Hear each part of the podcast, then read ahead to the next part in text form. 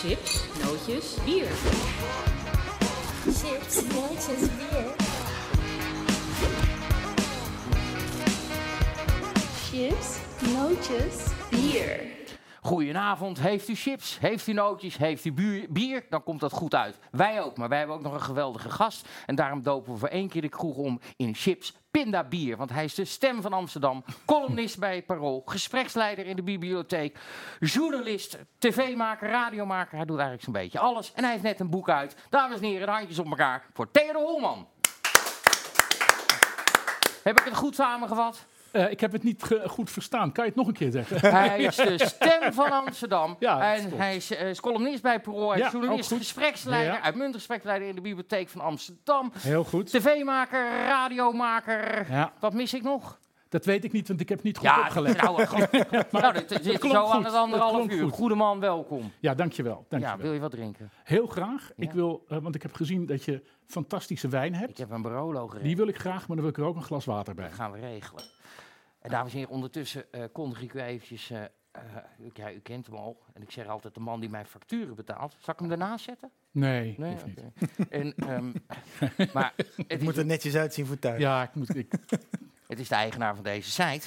En een hartstikke leuke jongen. En af en toe lult hij nog meer dan ik. En dat is best knap. De handjes om elkaar. Voor Bart Nijman. ja, Alsjeblieft. Bartje, wat wil Dank jij drinken? Ik eh, doe mij maar zo'n lekker beugelflesje. Ja, want het bier is niet geleverd. Nou, het bier is wel geleverd, maar ik had ik, eh, hand in eigen boezem. Ik had Oh. te laat besteld en nu eh ligt ze pas sinds vanmiddag te koelen. En dat, dan komt er alleen maar schuim uit en dan hoor je dat ding de hele tijd ratelen. Dus Ik dacht, ik ga Gelukkig Heineken wij, bellen. Waar blijft dat bier? Ja, ja, coronatijd. Nee, Heineken. Oh, dat is heel slecht. Alsjeblieft, een rolsje dan. ik dank u. Uit de fles gewoon? Ja, Want? deze wel. Deze wel. Er zit al een glas omheen. Oh, god. Oh, wat erg. De Nou, dit wordt het niveau. Theodor, Ja, De toon want- is gezet. Beloof ik je vind een hem beetje leuk. op Ik te letten? heel- Wat zeg je? Beloof je een beetje op te Ik letten? eh, beloof je heel erg op te letten. Ga Ja. je gang maar. Want ehm, eh, voordat we naar het nieuws van de dag gaan, toen ik jou appte van wil je te gast zijn, toen zei je als eerste, ik ben op drie na de meest oninteressante gast van Nederland. Waarom Ja. ben je zo eh, niet zo positief over jezelf? Oh nee, dat weet ik. ik heb, in die prachtige lijst die je daarnet hebt Mhm. opgenoemd, daar heb je alles verteld wat ik heb gedaan. Daar zat Mhm. ook nog, ik heb ook nog een dagelijkse talkshow Ik heb gehad. wel geluisterd. Ja, uiteraard had ik beloofd. Eh Dolce Vita Ja, heette die. Met Mark-Marie Huibrechts heb je zelf. Nee, nee, dat nooit. Nee, nee. Dat nooit. Nee, er zijn dingen die, eh, waarvan ik vind dat moet je niet doen als Ik dat intellectueel. Dat is optreden niet- met nee. Niet, niet Ik- met die ik- gema- genetisch Ik deel met kaart. Weilen Hansje Bunschoten. En ik heb het met, ehm andere ben ik alweer vergeten. Dame was het. Ja, Diewertje, die, die, die, Blok, heb ik het gedaan. hield er snel mee op. Die hield er snel mee op, ja. En toen heb ik het een tijd met Hansje Bunschoten gedaan. Dat was een, een ramp. het, het was echt een... Weilen Hansje was heel aardig hoor, maar het was een ramp, een ramp, een, een ramp. En ik zag dagelijks, zag ik de kijkcijfers, we waren van 7 tot 8, zag ik naar beneden gaan, naar beneden, naar beneden. Echt waar. En heel Hilversum raakte in paniek. En toen eh, heb ik besloten om weg te gaan. Het DWDD, Thijsselt die nou naar Fidan Ekas, Ekis en eh, Renze Klamer gaat. Gaat de vooravond heten. Ja, ik heb een show gehad bij AT5 en eh, die heette De Vooravond. Keken daar mensen naar? Daar keken heel veel mensen naar. Dus dat is een goed iets voor Ja, dat was heel goed iets. Ik, ben alleen, ik vind het alleen raar dat zij het nu ook de vooravond hebben genoemd. Maar ja, goed. Blijkbaar Beter goed gejat dan slecht bedacht. Precies, dat vind ik ook. Mogen we alles bespreken met je vandaag? ja. Ja. Ja, ik ben blij, want zeker. de laatste keer dat, we, dat je bij mij in een programma zat, toen was ik verre van nuchter. Dat was eh, de Tweede Kamerverkiezingsavond. Dat eindigde met een lapdance. Dat weet ik nog, Die ging ja. boven een dame va- van Lichte Zeden, zeg maar, bovenop jou zitten. Ja, ja, het was de eerste keer dat een dame van lichte zeden bovenop eh mij ging zitten in plaats van ik bovenop haar. Maar dat was, Ja, dan moet je weer 50 extra betalen natuurlijk. Ja. ja, ik had alleen heel, helaas jammer. Ik had geen gesprek met haar, want ik, weet niet uit welk land ze kwam, maar Nederlands sprak. Rotterdam. Oh, Rotterdam. Dus Sorry. dat was het. Sorry, Rotterdam. Sorry. Uit Rotterdam. Nee, dat. eh, ja, ik had allemaal intellectuele dingen voorbereid. Over hele spitse opmerkingen zou ik maken. Maar daar kwam tussen die boezems weinig van terecht, kan ik Ja, je vertellen. Maar toch een memorabele avond dan. Het was een hele memorabele Had je thuis avond. nog wat uit te leggen? Of? Nee, nee, nee. Hoe ik aan al die telefoonnummers kwam die in mijn zak zaten, meer niet. Ja. Eh, Theodor, eh, we spre- bespreken even kort het nieuws van de dag. En daarna Ja. gaan we helemaal de diepte in met je. Proost. Proost, jongens. Op jullie, op jullie, op jullie. Ik eh, zit heel even nog aan het water. Ik doe zo meteen ook een drankje mee. Ah, goed. Want, bondscoach. Ben jij een voetbalman? Ja, Ronald Koeman gaat weg. Ja. Die gaat naar Barcelona. Slimme zet van hem. Ja, slimme zet, jammer. Jammer. Eh, maar ja, jammer voor het Nederlands elftal. Maar het, het is, eh, dat, moet hij allemaal zelf weten. maar wat Alleen we weten nu wel dat we in die wereld echt helemaal niemand, maar dan ook niemand meer hoeven te geloven. Nee, maar ook contracten maar- stellen, dat wisten we al natuurlijk. Ja. Contracten stellen niks voor, afspraken stellen niks voor. Ja, dus, eh, Medialand ook wel een beetje zo, hè? Ja, precies, daar hoeven we ook niemand te geloven. Vooral- Dus ook dat, Kijk nou jij voor je het weet zit Marcel Geelauf weer te janken bij op één. Dat we, het, eh, dat we Ja, wel nou, moeten maar als ik heb, hoe dat ik hem ook aan het janken kan krijgen, zou ik uitstekend vinden. ja, hoe meer Marcel Gelauw over ons loopt te zeiken, hoe beter voor ons. Ja, Natuurlijk. Het is natuurlijk. kom maar door. eh, echt, ik zou hem toch echt wel een keer graag hier willen hebben. Maar ik denk Ah, niet daar dat kun je geen gesprek meer voeren. Nee? Ik heb wel eens met hem in, een, in een, eh, de publieke tribune gezeten. Ja. Dat werd op de nosvloer opgenomen. Probeerde hij mij, eh, ik noemde hem de tijd netjes meneer Geloof. En hij bleef mij maar Bart noemen. En dat, geeft, dat maakt mij verder niet uit. Alleen, alleen al dat, dat hij, de, Ja. hij, was de, hij was het keizertje in zijn eigen keizerrijk. en eh, iedereen was Ja. bij hem te gast. Ja. Ondanks dat hij weer in een ander programma zat. En dat ging over onder andere de toon op internet. En eh, ja, natuurlijk hadden wij het wel allemaal gedaan. En toen ik tegen hem zei van, nou, ik weet niet of je je eigen Facebook en YouTube pagina's wel eens bekeken hebt en de comments die daar verschijnen, maar daar lusten onze moderators geen brood van, zeg maar. En wij houden dat tenminste nog een beetje bij. En toen begon hij met slappe uitvluchten over van, eh, ja, maar eh, daar gaat onze redactie, heeft daar natuurlijk niets mee te maken. Ik zeg, ik zit ook niet mijn eigen stukjes te modereren, daar hebben wij ook mensen voor. Ja. Maar Ja. je kan niet net doen alsof de, rot, de, de, de zogenaamde onderbuik of het populisme, dat dat alleen op internet zou zitten. Of dat alleen bij an- in andere hoeken, dat, maar dat bij de NOS alles keurig en braaf is. En ik vind die man, die man is echt zo'n mislukte ambtenaar. Vandaag stond er een, een eh, dit is niet het nieuws van de dag, maar stond een interview of een, een artikel, reportage in de Elsevier deze week. Heb ik niet helemaal gelezen, want er zit een paywall voor. Maar dat gaat over hoe journalisten was belaagd worden en zo. Geloof zat laatst bij op één, Ja. dus daar is een Ja. verslag over te doen. Nou, daar hebben wij het hier ook over gehad. Vooropgesteld, journalisten moet je met rust laten, moet je gewoon hun werk laten doen. Maar de manier waarop Geloof een soort... Het smaakt bijna alsof hij een soort uitzonderingspositie verdiend heeft. Alsof de Ja. koninklijke, zoals de NOS op het Mediapark genoemd wordt, spottend overigens, eh, alsof die buiten alle, boven alle kritiek verheven Ja, zijn, of ze ja. niks verkeerd doen. En, en ook in dit geval zat hij weer over die Divi-base, waar wij dus die scoop over Mm. hadden, die hier ook al vaak te sprake gekomen is.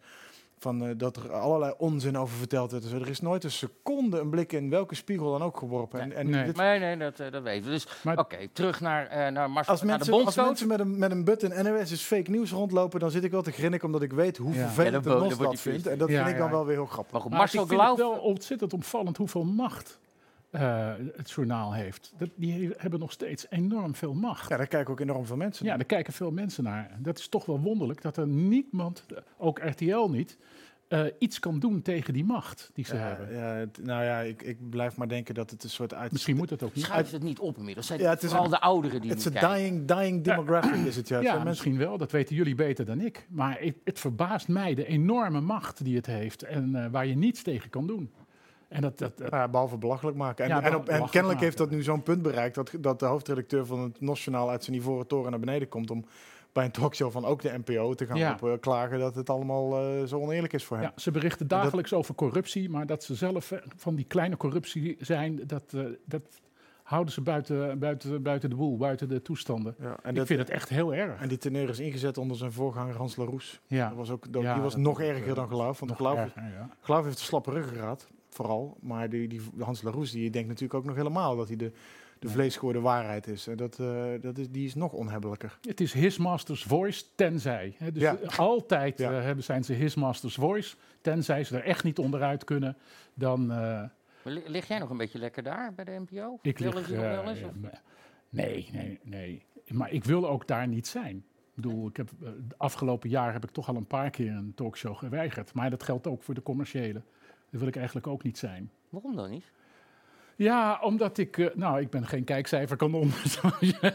Ja, maar goed, Nee, zij vragen hier. Ja, maar ik vind het, eh, ik vind het onprettig. Ik, ik, vind het onprettig daar. Ik wil daar wel zitten, maar alleen. Ja, zoals hier bij wijze van Ja. spreken. Maar ik heb geen zin om eh, iemand tegenover me te hebben die ik helemaal niet mag. En daarbij, ja, ik ben geen liefhebber van de NPO. Daar hou ik niet van. Ik word daar nerveus van. Ik vind die mensen niet aardig. Ik vind Hugo Lochtenberg ken ik wel. Dat was een hele goede collega van mij op, bij het Parool. Of wij waren collega's, moet ik zeggen. Heel aardig. Maar ik vind het zo jammer dat hij, eh, dat hij nou dat op één doet. Dat op één, dat, dat ergert me zo verschrikkelijk. Maar je kijkt er wel naar dus. Ja, ik vond dat ik daarnaar moest kijken, omdat ik na, pas na op één begin ik altijd mijn stukjes te schrijven, mijn columns te schrijven. Ik, ik leef en ik schrijf s'nachts. Oké. En, eh, maar ik werd daar zo in, al jaren, al twee, drie jaar, al twee jaar ben ik daar zo in teleurgesteld en vind ik het verschrikkelijk. En gisteren ook weer, dan denk ik, nou dan ga ik niet naar op één kijken, dan kijk ik eventjes, flits ik dan naar Jinek en dan zie ik weer die, sorry dat ik het zeg, maar die rotkop van een Martijn Koning. Die echt de, de, de, de meest verschrikkelijke cabaretier van Nederland. Hè? Dat heb je ook. Niemand hoeft, ik ben ook niet een briljante gast, maar je hoeft niet, een, eh, eh, eh, niet briljant te zijn. Maar ze nodigen hem steeds uit. Waardoor het net lijkt alsof, nou, hier hebben we dan, hier hebben we denk ik wel de allerbeste cabaretier van Nederland. Want zo'n programma heeft ook macht. Ja. En hij, dan hoor je weer, ja, en Martijn, hè, dat hoorden we dan vorig jaar. En je mag ook eh, de oudjaarshow doen, hè? Weet je, ik ben nog van de tijd dat deed Wim Kan en zo. En eh, dat waren de grote, ja, Freek de Jonge mocht dat doen. En eh, ik heb er al gedevalueerd. En daar komt daar, Martijn Koning mocht dat doen. De man is een lachende kaak. en meer is het niet. Dat is verschrikkelijk. Ik kan daar gewoon niet. Nee, maar ik, Maar wie wel op dit moment? Wie zou het wel zien doen? nou, ik hoop altijd nog een keer dat ik Hans Steven zo ver en zo gek kan krijgen. Of althans, dat ligt niet aan mij, dat ligt aan hemzelf. Maar dat hij een keer het licht gaat zien en dat hij het gaat doen. En, maar ik denk dat er wel meer eh, hele leuke cabaretiers zijn. Dat denk ik. Maar dat weet ik niet, want die worden nergens uitgenodigd. dat zijn, die worden niet uitgenodigd, want bij Op 1 en bij uh, Jinek denken ze, ha, cabaretier. Even denken, wie is nou leuk?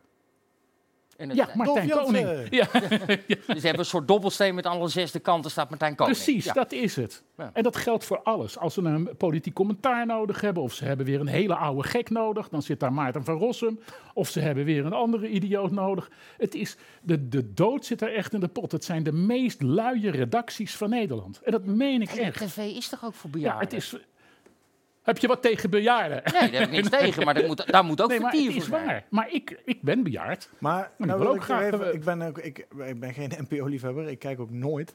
Maar toch even adv- als advocaat van de duivel. eh, die nieuwe show die Fidan gaat maken. Kijk, het, het format de vooravond dat eh, schijnt iets te worden met twee presentatoren, maar wel ook met filmpjes en de items van. Het wordt gewoon DWDD, maar dan met twee presentatoren. Ja. Maar Fidan en ook die Renze Klamer, dat zijn wel, dat zijn in ieder geval twee, laten we zeggen, wat onverdachtere presentatoren.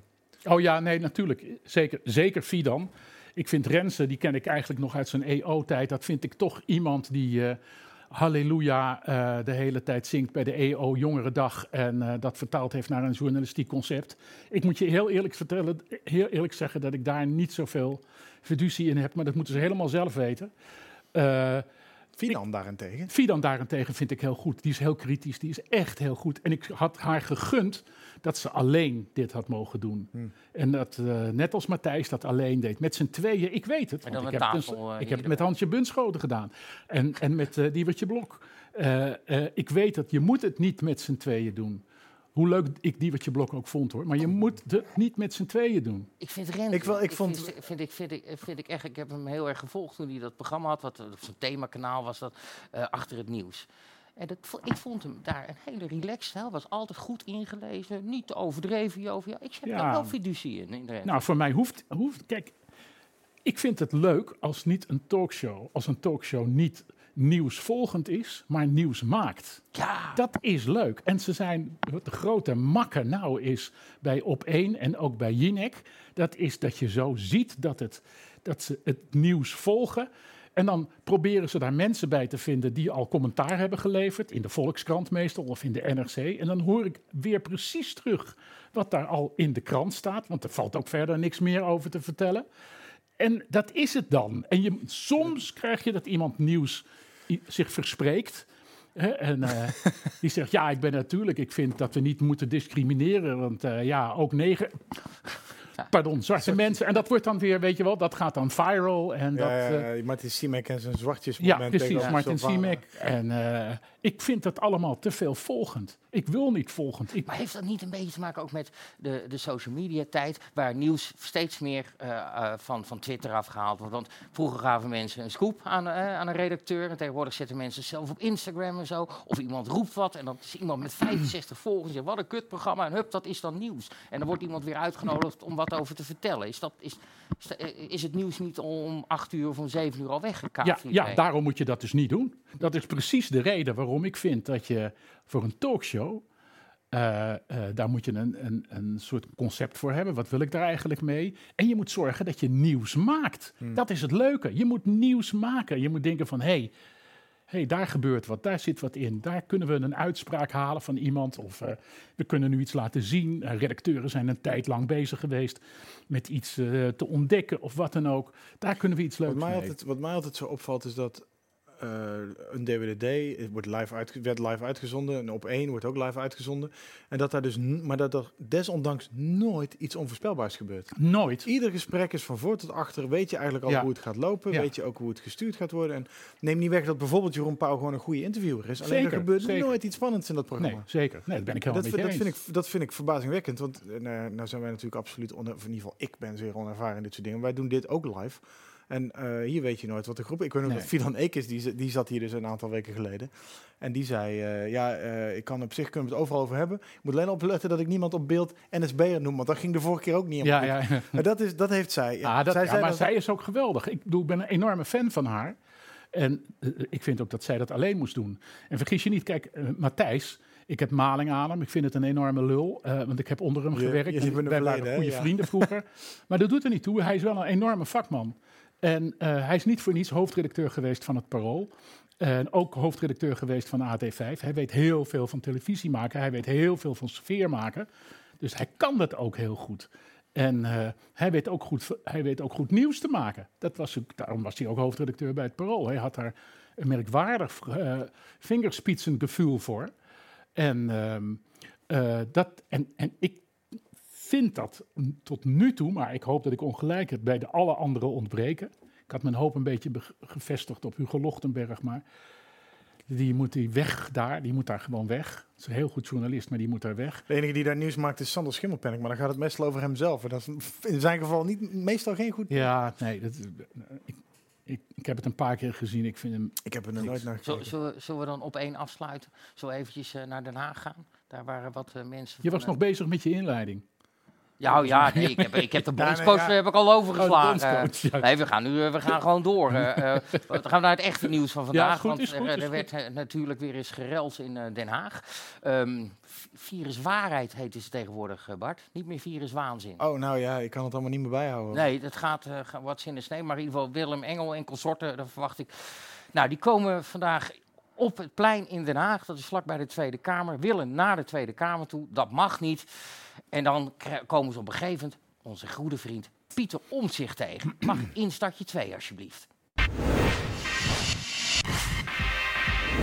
Satanisten, deep state. Dat is onnormaal.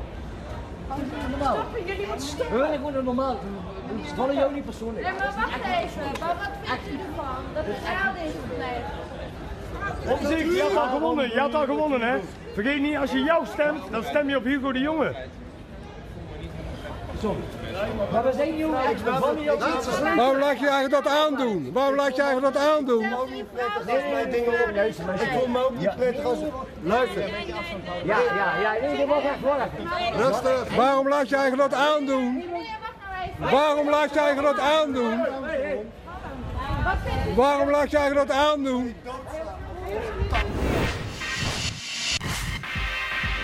Eh, die meneer gooit er een soort haiku in. eh. Waarom laat ik jou eigen dat aandoen? die komt bij jou uit de buurt, of Waarom- niet? Ja, nee, dit is Limburg zo te horen. Waarom laat ik jou eigen dat aandoen?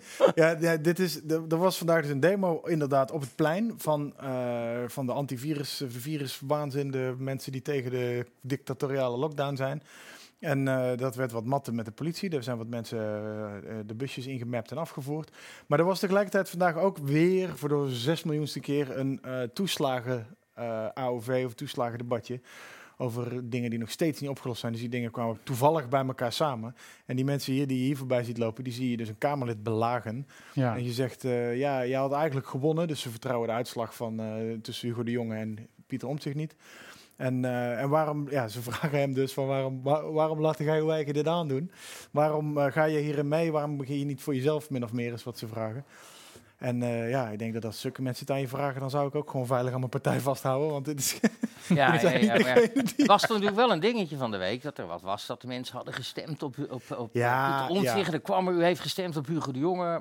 Was ja, dat echt ik wat? denk, nou, ik denk, ja, dat, dat, is, dat is oprecht heel moeilijk te zeggen. Dat, ik denk dat dat heel- net zo makkelijk, zeker CDA-kennenden die geen gele en groene stembriefjes uit elkaar kunnen houden, dat die ook geen app kunnen programmeren die eh de juiste uitslag of de juiste keuze doorgeeft. dat kan gewoon een scriptprogrammaatje zijn wat per ongeluk de verkeerde naam geeft. En er stond in het bericht dat het andersom ook wel eens gebeurde. Niemand had bewijs. Er ging wel een filmpje rond, maar dat had iemand zelf gemaakt. Iemand had zelf heel snel iets geknutseld en op zijn telefoon gezet. Waarschijnlijk gewoon een website. En die drukte dan iedere keer op, Pie- op Pieter en op Hugo. En dan kreeg je steeds bedankt voor je stem op Hugo. Ja, ja. Maar er stond een hele klein lettertje stond daarop. En die grap is volgens mij veel mensen ontgaan. Deze app is gemaakt door dezelfde idioten die u de corona-app door de strot probeert te rammen Ja. Zoiets. Dus dat, dat was wel overduidelijk. Dat was een leuk grapje. Alleen, ja, omdat het zo close was tussen die twee. En omdat eh, met name buiten het CDA Pieter Omtzigt zoveel support heeft. En eh, eigenlijk iedereen in Nederland dwars door Hugo de Schoenen heen kijkt. Want die man is zo nep en fake en geprogrammeerd als wat. eh, zit er een zekere spijt of teleurstelling dat Pieter het niet geworden is destijds. En dat, eh, Dat moet ik dan maar een beetje als compliment zien. ja, en ik snap dat ook wel, want eh, het had een soort van omwenteling kunnen zijn. Pieter staat, kijk, hij stemde natuurlijk mee met de fractie Mhm. over de verhoging van de zorgsalarissen. Dat, eh, hij was niet een van de wegrenners vorige week, Nee. maar hij stemde natuurlijk wel netjes mee. Dus het is gewoon ook een keurige partijpoliticus, et cetera. Maar eh, eh, hij, had ook, hij is ook degene die zich echt hard maakt voor fatsoenlijk bestuur. Hij gooit hele regeringen om, letterlijk, op Malta. Ja. Eens? Eens? Ja. Dus als hij gewonnen had, ja, dat had toch. Ik denk dat dat. Het had mij ook bijvoorbeeld best wel een sprankje hoop kunnen geven van het kan nog. Ja. En ja, dat sprankje hoop is platgeslagen met een van die lelijke schoenmotieven van Hugo de Jonge. Ja, dat, ja, eh, ja. Ja, weet het, hè, van die schoenen. Hè? Hele Ah. goedkope schoenen. En, ja, maar de- ja. even onder de printer gelegd. En, eh, ja, Nee, maar is, goed. Maar even, even naar, die, naar die jongens van, de, van viruswaarheid. Hoe kijk jij er tegen? Ze demonstreren zich wat suf. Ze houden zich niet aan de anderhalve meter. Geen mondkapjes op. Ze verliezen Ja. rechtszaak naar rechtszaak. Ehm, ze hebben een dansleraar als soort goeroe. Nou Ja, ja, die, ik, vind die, ik vind die man gewoon... Kijk, ze mogen demonstreren, natuurlijk. Ik vind die man ontzettend eng. Ik vind hem Willem gevaarlijk. Engel heb je Willem. Engel. Ja. Ja. Willem Engel vind ik een enorme engert. Dat is een... ehm, maar je hebt altijd dit soort merkwaardige goeroes... die eh, denken dat ze het licht hebben gezien... en altijd wel volgelingen krijgen. Ja, het, het, het is heel wonderbaarlijk... eh, om in christelijke termen te blijven... dat dat soort mensen toch ook nog een podium krijgt. Dat vind ik echt. En ik vind die hele viruswaanzin... Ja, ik vind het echt eng. Ik vind het eng, die mensen. Want ik zie ook steeds... Waar ook komt het vandaan bij die mensen? wantrouwen. Gewoon wantrouwen. Eh, En eh, eh, het is onduidelijk. Het is ook onduidelijk wat er allemaal gebeurt. Sommigen gaat het boven de pet. En dan krijg je wantrouwen. En wantrouwen geeft in dit geval altijd aanleiding voor een stel idioten. Om, ja, die willen dan de macht grijpen, zal ik maar zeggen. En zo'n Willem Engel, die denkt echt, die voelt zich geroepen. Het heeft heel vaak christelijke connotaties ook. Die voelt zich geroepen, die denkt dat hij iets is en dat hij de waarheid in pacht heeft. En ja, in de middeleeuwen hadden we heksen, nou hebben we Willem Engel. Oké. ja. Ja, ja dat is zo. Ja. Dus je wil hem verbranden, is wat je zegt. Nou, ik, nee. Moet toch geen woorden in de mond leggen, Bart. nee. ja, ik heb er nog ging- niet bij stilgestaan, maar... er, was een, er was een podcast van Lange Frans, de, de rapper, Ja. de Oh, bekende ja, rapper oh, Lange ja. Frans, waarin een bekend graancirkelvrouwtje Ja, die, eh, Janet Ossebaard. ja, Ja, een al- echte heks.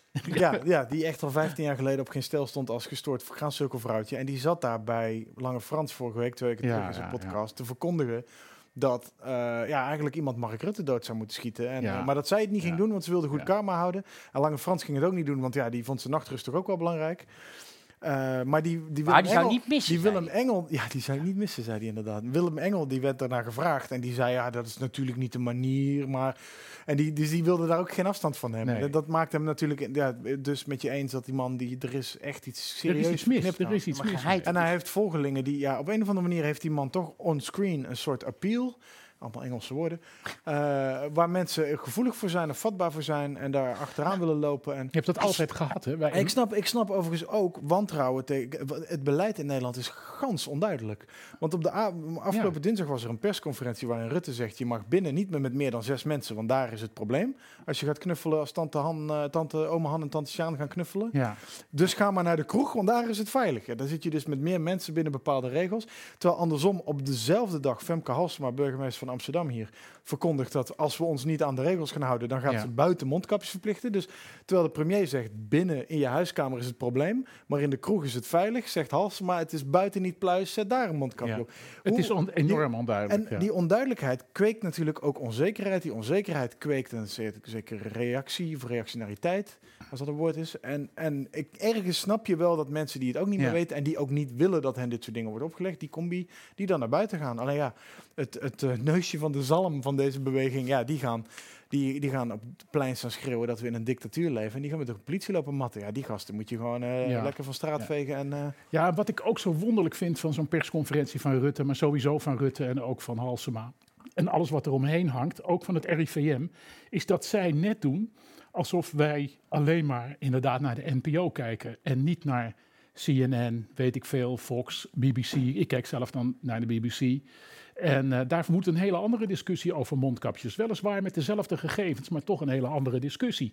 En ik denk dat mensen dat enorm onzeker maakt. Dat, dat maakt Ja, kan niet anders ook- dan dat mensen onzeker maakt. Hetzelfde met, ik zag een tweet vandaag van iemand die zei, ik was in Duitsland en daar is alles heerlijk duidelijk. En Precies, Duitsland. mondkapjes. En iemand anders reageerde maar daarop met, ik kom net terug uit Frankrijk. Zelfde verhaal, Zelfde eh, verhaal. helder beleid, Ja. mondkapjes, duidelijk. En in Nederland is het, persoonlijk vind ik het heel prettig dat wij hier eh, wat Ja. losser zijn. Ik ook. Eh, eh, ook omdat ik, eh, ik, ik vrees de economische gevolgen van corona nog altijd veel meer dan corona zelf. Ik niet. En eh, daar gaan we het waarschijnlijk zo nog over hebben. Ja, dat, dus ik vind het fijn dat het kabinet ervoor kiest om eh, een beetje losser te zijn. Maar tegelijkertijd weet ik ook dat daar een zeker politiek opportunisme achter zit. Want als die economie in elkaar dondert en we gaan over een half jaar naar de stembus, over ruim, ruim een half jaar, dan is het natuurlijk niet gunstig voor de zittende regering. Dus zij, de vraag is, denken zij in het belang van de volksgezondheid of denken zij in het belang van hun eigen herverkiezing? ja.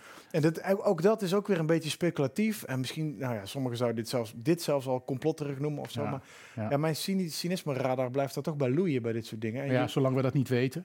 Mede omdat het beleid dus een beetje zwabbert. Want ze roepen wekenlang dat er niks aan de hand is. Tot vlak voordat ze teruggeroepen worden voor een debat. En dan de avond van tevoren krijg je ineens wat maatregelen. Zo van, Ja. dan hebben we alvast een inleiding op het debat. Hebben we alvast wat aan te reiken aan die oppositie. Die Maar vind jij het niet vreemd dat, er de, dat er zoveel... Ja, in Amsterdam zeggen we eilie. Zoveel Wat? fus wordt... Ja, ei- eilie. Dat er gedonder eh, wordt gemaakt. Of eh, dat er eh, over... de persconferentie, van, er komt een persconferentie, die moet alles weer goed maken. Een persconferentie, hij gaat belangrijke dingen zeggen, hè, dat was Ja, vorige ja. keer al. En in feite wordt er helemaal niks gezegd. De regering Maar dat is, dan, kom geeft je, een advies. dan, kom je weer terug op de dan kom je weer terug op de media. eh, hoe de media in dit land werken. Dat ze gewoon wachten tot er iemand, tot een woordvoerder of een politicus een persberichtje of, een- of een brief naar buiten doet. En zeggen, nou, nou hier is je nieuws. En Ja. dan rapen ze het op en dan gaat Ron Vrezen voorlezen wat er in die brief staat. Zegt, nou, dit is uw nieuws. Nee, het nieuws is, wat is er achter, achter Ja. die brief gebeurd? Ja, Hoe is die exact, brief tot stand exact, gekomen? Exact. En we hebben het geluk gehad dat zo'n Diederik Gommers, die IC-baas, Ja. dat die in een interview gewoon zegt, ja, ik werd tijdens een debat gemanipuleerd om iets toe te geven. Zeggen, waardoor Hugo de ja. Jonge in een debat kon zeggen dat... Ja, dan mogen we al heel blij zijn dat die man eh, d- dat, eh, die oprechtheid heeft en ook dat daartegen durft op te staan. Zeker, zeker, Er zeker. zijn mensen die, eh, die, die voor minder zwichten natuurlijk. Als ze een keer bij de minister-president op bezoek mogen komen... Of, of door een hoge ambtenaar gebeld worden... Van, dan voelen ze zich al snel belangrijk. En dat zag je bijvoorbeeld een beetje aan, eh, aan Jaap van Dissel. Daar had ik het gevoel bij dat de, de, de plotselinge roem... en de- het belang en zijn positie... en dat hij, niet dat hij meteen slecht was in zijn werk... maar wel dat ook de, de, dat ijdelheidsbotje wordt een beetje gekieteld. Hier, hier eh, scheiden onze wegen zich, eh, Bart. Voordat, Oh, ja? Je dat? Nee, maar voordat je daar Ja. verder... Een klein stompunt. Kun je vijf centimeter naar voren schuiven? Je valt net van... Nee. Ja, wel.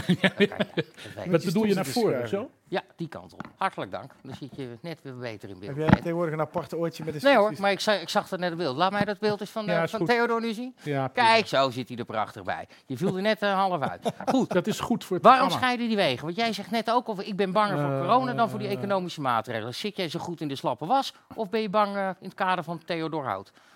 Ja, Theo Dorhout. die is wel leuk. Ik moet eerlijk zeggen dat hij hier stond hoor. Die is wel leuk. Ehm, eh, nee, ik ben wel een, ik ben wel, ehm, een fan van Jaap van Dissel. Vooral om de eh, logische manier, de logische wijze waarop hij alles uitlegt. Eh, dat, dus ik geef hem voortdurend de benefit of the doubt. Ik begrijp Dat alles. twijfel dus. Ja, nou, twijfel. Ja, in zekere zin, natuurlijk. Ik, ben, ik probeer kritisch te zijn, dus wantrouwend tegenover alles. Enigszins achterdochtig, dat is eerder een levenshouding.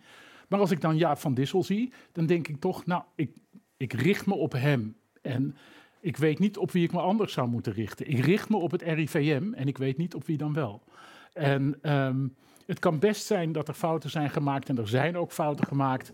En eh, dat zal allemaal onderzocht worden, maar voorlopig ik vind dus, ik, ik, in tegenstelling tot Bart, denk ik helemaal niet dat hij ehm, leidt of zich heeft laten beïnvloeden door de plotselinge roem. Integendeel. Oh nee, maar ik zeg niet dat hij zich erdoor heeft laten leiden. Maar je ziet bij hem, in tegenstelling tot bij die Diederik Gommers, toch een beetje die.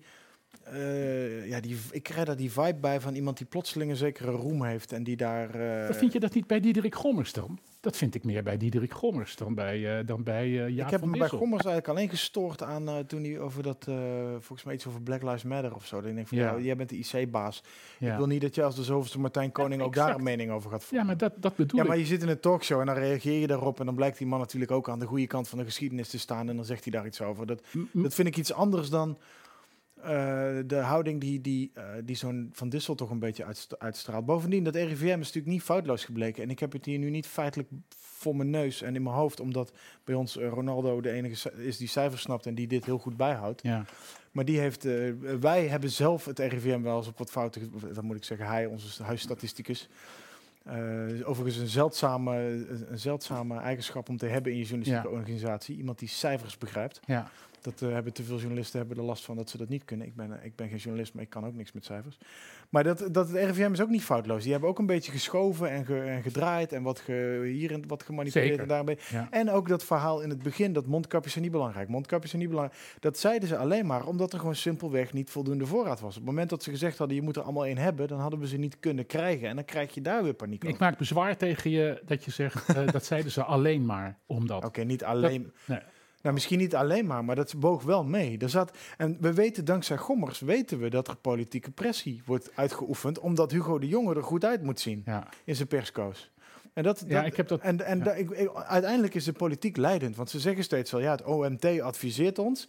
Ja, maar dat OMT is toch ook gewoon samengesteld uit een stel. Ik, ik, de onafhankelijkheid van het OMT vertrouw ik ook niet helemaal. Ja, Alles waar ergens een Rijksoverheid labeltje aanhangt, dat moet je wantrouwen. Ja, Zeker daar ben ik helemaal mee eens. situaties. Daar ben ik het mee eens. Dus Ik teken van even, even afronden. Nou mag alles zeggen. mocht. Ja, ja. Nee, maar bij hem moet je nee, heel af en toe moet je even. Echt, Nee, maar goed, kijk, ik, betaalt de hele show, maar... eh, ik eh, vind het goed als je zegt, of vind het goed, ik heb niks goed te vinden, maar ik ben het ermee eens, ik kan het eh, begrijpen. Eh, wanneer je zegt dat je een constant wantrouwen moet hebben, ook zeker tegenover het OMT. Maar ik denk aan de andere kant, en misschien is dat mijn minderwaardigheidscomplex, dat dat OMT... Pindawaardigheidscomplex. Ja, mijn... Godallemachtig. Sorry, sorry, sorry. Ik krijg zo'n behoefte Ik ben- aan ik ben niet- Koning. Af Ja, en echt waar. Dat, dat snap ik. Zullen we hem bellen of die even wat... Man, man, man. Je, jij, bent, jij bent nog voorbij mij gegaan Nou, van slechtheid. Eh, echt, eh, dat, is, dat is weer goed voor me. Eh, maar ik, krijg- maar ehm, ik, dat, dat OMT, natuurlijk, wantrouwen, uitstekend, heel goed. Moet je ook zeker hebben. Eh, maar ik denk tegelijkertijd, en dan kom ik toch weer op dat minderwaardigheidscomplex van mij eh, terecht. eh, daar zijn ongeveer 30 mensen die, waarvan ik het vermoeden heb dat ze op dat betreffende gebied, namelijk eh, eh, eh, het virus, veel meer verstand hebben dan ik. Het zijn artsen, het zijn virologen, het zijn epidemiologen, et cetera, et cetera. Ik denk niet dat die mensen, ook al zouden ze dat willen, zich voor het karretje laten Oké. spallen van de overheid. Gooi ik een andere naam in. Ab Oosterhuis. Ja, maar ja, kijk, dat vind, dat, dat, dat, dat vind ik helemaal geen. eh, daar ben ik op tegen, zal ik maar zeggen. Als ik voor en Tegen, tegen. tegen Ab Oosterhuis? Tegen Ab Ja, daar heb je nou zo iemand waarvan ik, eh, eh, die vind ik wel, dat hij door de roem, de plotselinge roem die hem is overkomen, dat hij zich alles maar weet, eh, al- alles maar denkt te kunnen permitteren. Ik vind Ab Oosterhuis, hij zal ongetwijfeld ook heel kritisch zijn, maar ga eens, naar, ga eens zijn verleden na. Hij heeft ook een merkwaardige rol gespeeld in, eh, toen er vaccins eh, ontwikkeld moesten worden voor een andere Ja. ziekte. En toen hij zijn eigen bedrijf daarvoor heeft. de eh, Mexicaanse griep, geloof ik. de Mexicaanse griep, ja. Tamiflu is En dan het, denk ik, ja, Tamiflu, dan moet je altijd, dan, dan, moet je enorm achterdochtig zijn. En dat hij één keer wordt uitgenodigd maar- bij het Ja, Denk je, denk je niet dat we over vijf of tien jaar hetzelfde verhaal over Jaap van Dissel gaan horen? Dat vraag ik me dan op dit moment al af. Met de kennen. Ik ben het met je eens. Zou dat- kunnen, maar dat weet Natuurlijk, wij zijn geen viroloog. Dat is de running gag. Dat is een van de weinige grappen die er over corona te maken is. Dat we ineens een land van 17 miljoen virologen Ja, ja, zijn. ja. En natuurlijk zijn er bij het RIVM mensen die daar oprecht en goed en statistisch en onderbouwd en wetenschappelijk en eh, gezond mee bezig zijn.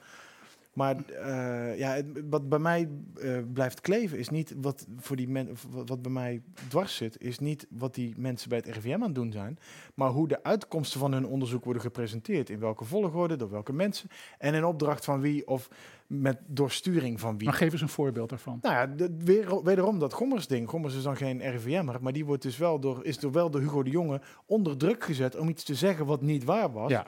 En dat, dat Ja, maar wie moet je dat verwijten? Dat moet je Hugo de Jonge verwijten. ja, die daar maar, ja, maar daar zit mijn wantrouwen. Dat het RIVM Ja, natuurlijk wel in dienst van de overheid werkt. En dat als iemand het op zijn eigen merites onderzoekt, zoals eh, niet om hem te veel op te hemelen, want ik vind dat hij ook soms doorslaat, maar Maurice de Hond, die met zijn aerosolen en zijn ventilatieverhaal, heeft hij uiteindelijk toch gelijk gekregen, min of meer, van het RIVM. En er zijn wat bewijzen opgedoken die zijn verhaal ondersteunen. En toch wordt hij vanaf dag één als een soort paria neergezet. En hij is natuurlijk eerder een statisticus dan een, dan een Maar door de. RIVM of door media? Eh, nou, eh, beide. Het RIVM heeft hem een beetje genegeerd, zeg maar. Natuurlijk, hij werkt daar ook niet, dus ze hoeven ook niet op hem te reageren. Maar in de media werd hij toch een beetje als een gekkie weg. Ja, ook door mij. Ook omdat wederom de media, die denken, oh, het RIVM, dat is van de overheid. De overheid vertrouwen we, dus daar gaan we Ja. naar luisteren. En dat, dat, dat is wat ik bij de media steeds gewoon zo frustrerend vind. En ik vind, ja, wacht even, kijk nou gewoon iets breder. Ik wil dat iemand wat beter uitzoekt wat Maurice de Hond zegt. Niet dat ik Mhm. hem per se wil geloven, maar ga op zijn minst naar hem luisteren en zet Ja. daar ook eens iemand op. Dat kun je ook zeggen van die viruswaanzin mensen. nee, Daar maar moet dit- af en toe eens naar luisteren. Maar Nee, ik nee, nee, jij ja, haakt nee, net aan op Maurice de Hond. Jij Ja. zei, ik, ik, eh, ik geloof hem voor geen meter. Kijk, ik was natuurlijk ook nieuwsgierig naar die kleine druppeltjes. En ik was vooral nieuwsgierig naar wat eh, Van Dissel daarover gezegd, eh, over had te zeggen. Van Dissel die verklaarde dat zo. Ja, er zijn kleine druppeltjes. Maar wat wij uit onderzoek hebben gehaald, dat is dat het genetisch materiaal wat in die kleine druppeltjes zit, is zo klein. Dat staat, de ene kan het heel veel hebben, het ander niet. Het is zo klein dat het eigenlijk te verwaarlozen is. Dat was één op de kleine druppeltjes. Dan over de ventilatie. Daarvan, dat hoorde ik toen Maurice de Hond. En meteen, en ik ben absoluut niet intelligent. Ik heb een score van onder de 70. Komt het in minderwaardigheidscomplex weer? Ja. Toen dacht ik ook meteen, maar ja, allemachtig. ehm, natuurlijk weet iedereen al dat je de boel tegen elkaar moet openzetten. En dat je flink moet doortochten. En eh, dat heeft ook te maken met het afstand houden. Ik bedoel, ik vond het zo'n voordeel om daar nou weer zo'n eh, eh, enorme toestand over te maken. Terwijl het heel voor de hand liggend is. eh, dacht ik, ja, dat rechtvaardigt ook niet zijn enorme woede. Daarbij vond ik ook het weerwoord wat andere virologen tegenover hem hadden, dat vond ik heel goed. Dat eh Maurice de Hond, nou, Maurice de Hond die zei, en ik heb dit onderzoek en ik heb dat onderzoek en ik heb vijf onderzoeken waarin allemaal bevestigd wordt wat ik hier zeg. Waar iemand anders, die man met dat Duitse accent, ik ben heel slecht in namen, want ik heb al Alzheimer. Die zei eh, van, u kan wel met vijf onderzoeken aankomen, maar u slaat dan de 150 onderzoeken die het tegendeel beweren over. Dat vind ik een sterk argument, want het is wat je, dat is gek genoeg wel een constante die je, en hij zal me dit kwalijk nemen, maar Maurice, voortdurend bij Maurice de Hond ziet, dat hij, dat hij enorm aan het kijken is naar iets wat in zijn eigen straatje te pas komt. En daardoor een soort tunnelvisie ontwikkelt, wat hij de ander verwijt, maar die andere onderzoeken niet, kan, niet goed heeft. ik kan Ronaldo nu thuis voor de buis horen juichen hierover. Maar ook, eh moeten we natuurlijk wel een beetje gelijk in geven, dat ook hoe hij zich bijvoorbeeld in die Deventer moordzaak vastbeet. En in, de, Ja. in die iPad-scholen. En dat hij inderdaad zijn... Als hij eenmaal ergens beet denkt te hebben, dan is, dan is tunnelvisie bij hem wel een reëel gevaar. Ja. Zeker. Is toch En de- en- we allemaal een beetje hebben? Dat Ja, maar ik ben, ja, informatie pakt. En, ja, dat is Zeker. wat ik... eh, zeker. En Misschien dat, is mijn, mijn eigen wantrouwen in de, in de overheid en in politieke sturing is, eh, er wordt soms natuurlijk ook gelogen straft door mensen die wel Ja, het beste met, tuurlijk. met de mens voor hebben. Tuurlijk, maar en ik vind dat wantrouwen, dat moeten wij journalisten, eh, moeten we dat voortdurend, ja, ik zei het al eerder, deze avond moeten we dat hebben. Wij moeten constant wantrouwend zijn. ja, natuurlijk. Dat is een fijne, en, en zelfs paranoïde. Eh, vind ik. Dat moet echt. Dat Ja, is een, ja, vind ik echt. We moeten paranoïde zijn. Gewoon Ja, net als veel. jullie. Ik Ja, denk nu de hele tijd. Wat, jullie willen iets van me. Is het- We willen een gratis boek straks van je, want je hebt... Zie je wel? Ik wist dat je iets van me wilde. Je hebt eh, hier daar Maar je eh, komt met een 300, fantastisch- eh, 300 columns heb je ongeveer geschreven tijdens corona? Of Nee, ja, dat overdrijf ik een beetje? Je overdrijft, ja. Maar zes dagen per week heb je een column getikt en bijna altijd gingen ze over corona in de Ja, afgelopen ja, ja, ja, ja, En ja. eh, dames en heren, als je naar geen stijl gaat, korting! Iets van 2 euro, eh, boekje onsterfelijk. Ja, heel goed. zij uitgebracht. Vond ik ook weer typisch. Ik ben ook heel vrouwvriendelijk. Ja. We zijn Dus echt helemaal DWDD aan het worden, hè? Ik bedoel, we zitten fucking boekjes te pluggen. Straks komt Adriaan van Dis binnen en die gaat dan zijn mening geven. Ach, je, je mag het een schelen, themaavond Ja, en daarna hier. komt, daarna komt eh, P. Kouwers komt er een gedicht over schrijven. Hoe, Ja. heet die, hoe heet die tegenwoordig in het echte leven? Nou, is, hoe heet hij nou, joh? is, een, is een eh, gewaardeerde collega van mij geworden bij het Parool, hè? Is dat zo? Hoe heet hij nou? Zeker. Ja, Of, ik, nou, ik kom ook niet op zijn naam. Hij schrijft ook over voetbal en zo. Je, je bedoelt Dijkshoorn? Ah, Ja. Nico! Ja, ik wist, nou wist ik niet of jullie mij nu in de maling Nee, Nee, nee, nee, ik me ik, er ik was hem gewoon Ik vergeten. ken die man alleen als P. Kouwers. Maar als Ja, je geen ik ook, tv. Maar het kijkt... was trouwens eh, ontzettend leuk, PK'ers. Daar was Ja. ik enorm fan wel, van. ja. Toen hij daarna fan. bij zo'n kaarslichtje in de DWDD-publiek ging zitten, was er lol er snel vanaf. Ja, maar van PK'ers blijf ik een, eh, blijf ik een, een Maar goed, Maar goed, dat, die paranoia, waarom moeten we paranoia zijn? Gaat dat niet een stapje te ver? Nou, heb je helemaal geen rust nou, meer. paran- paranoia vind ik een eh, eh, eh, ziekelijke achterdocht hè, die je moet hebben. Dus, je denkt de hele tijd, hé. Hey. En dat vind, ik een, dat, dat vind ik goed als je dat hebt. Daar kom je, tenminste als journalist. Wij journalisten, wij zijn geen aardige mensen. Dat moeten we niet zijn. We zijn een beetje geestesziek. En als je dan toch geestesziek bent, dan kan, is paranoïde zijn is het beste. Dan is, daar kom je het verste mee, omdat je niet alles voor waar aanneemt.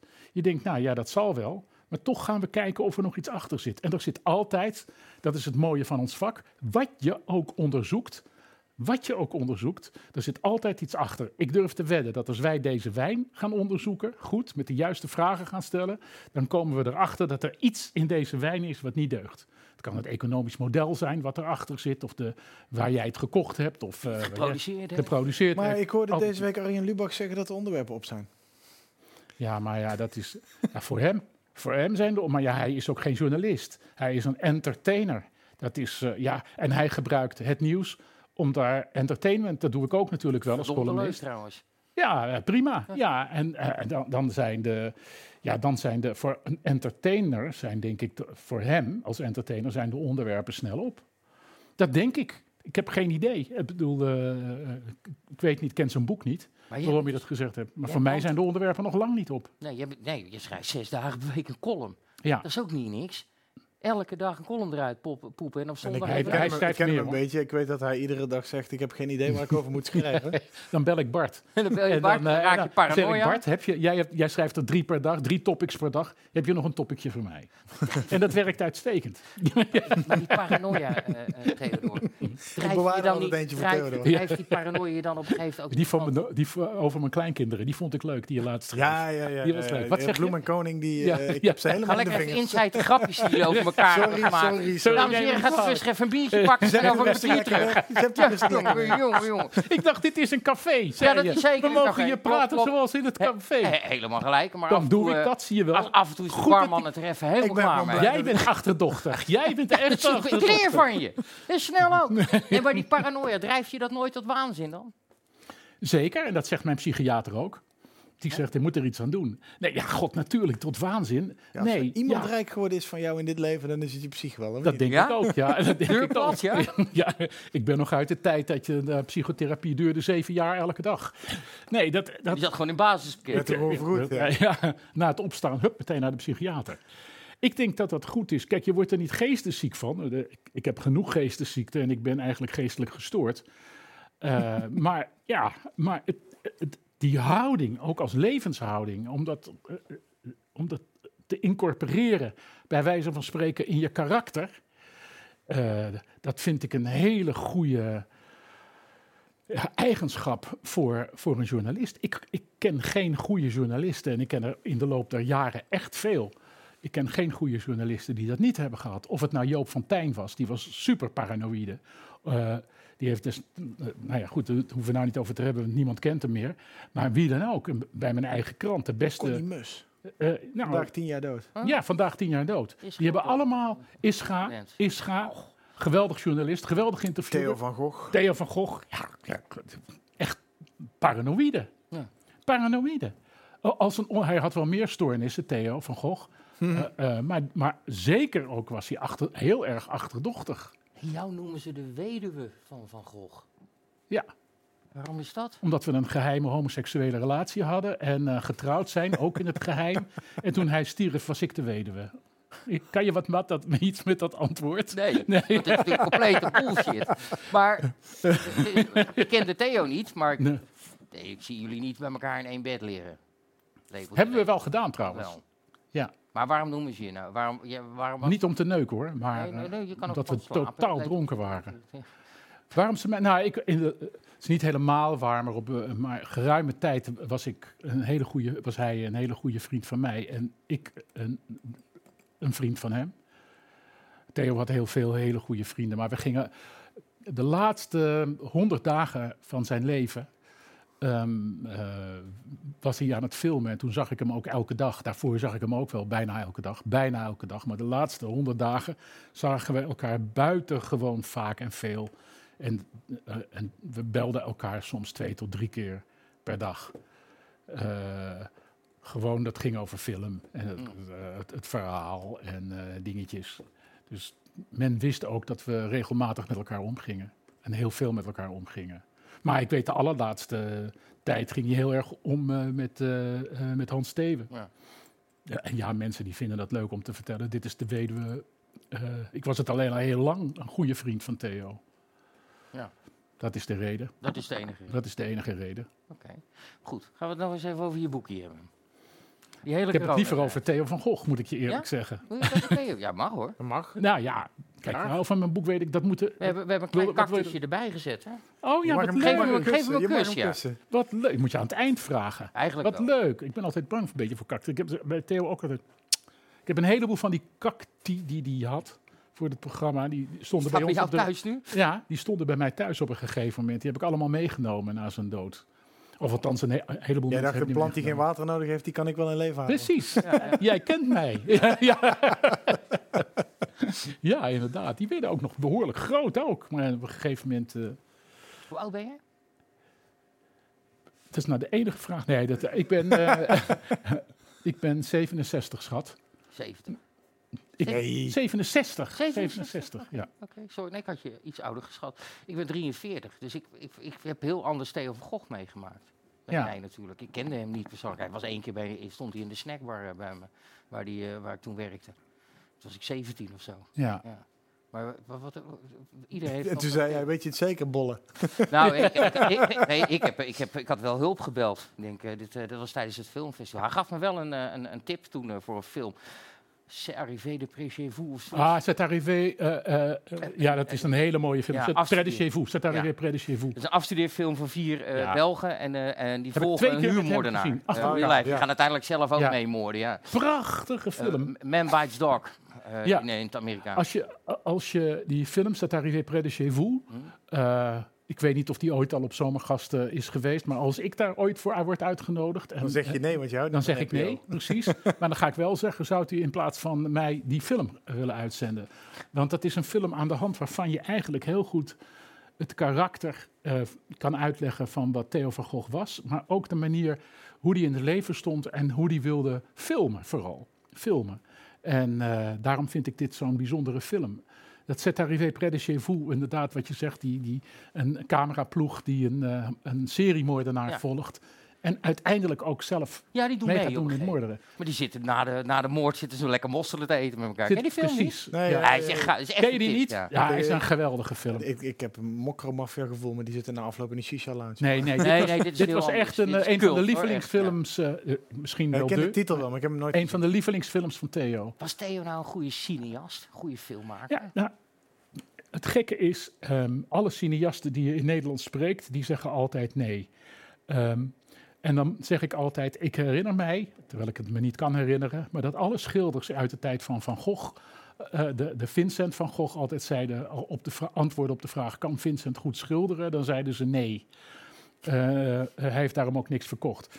Ik vond Theo een hele goede cinematograaf. Hij was misschien verhaaltechnisch niet zo sterk, maar dat kwam ook door de scenaristen. Wat? Was die beelden zo goed? Ja. Ik vond hem wel beeldend goed en sterk. Ik raad iedereen aan nog eens een keer naar 06 05. 05 te kijken.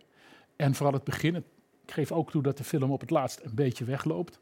Maar dat begin, begin van 0605, dat vind ik echt een heel mooi spannend begin. Over die, over die moord op Van Gogh is Gijs van der Westerlaak is nog steeds niet klaar met dat onderzoek, hè? Nee, ik ook niet. Eh, gek genoeg. Ik bedoel, je- Gijs en ik eh, hebben daar nog heel veel. eh,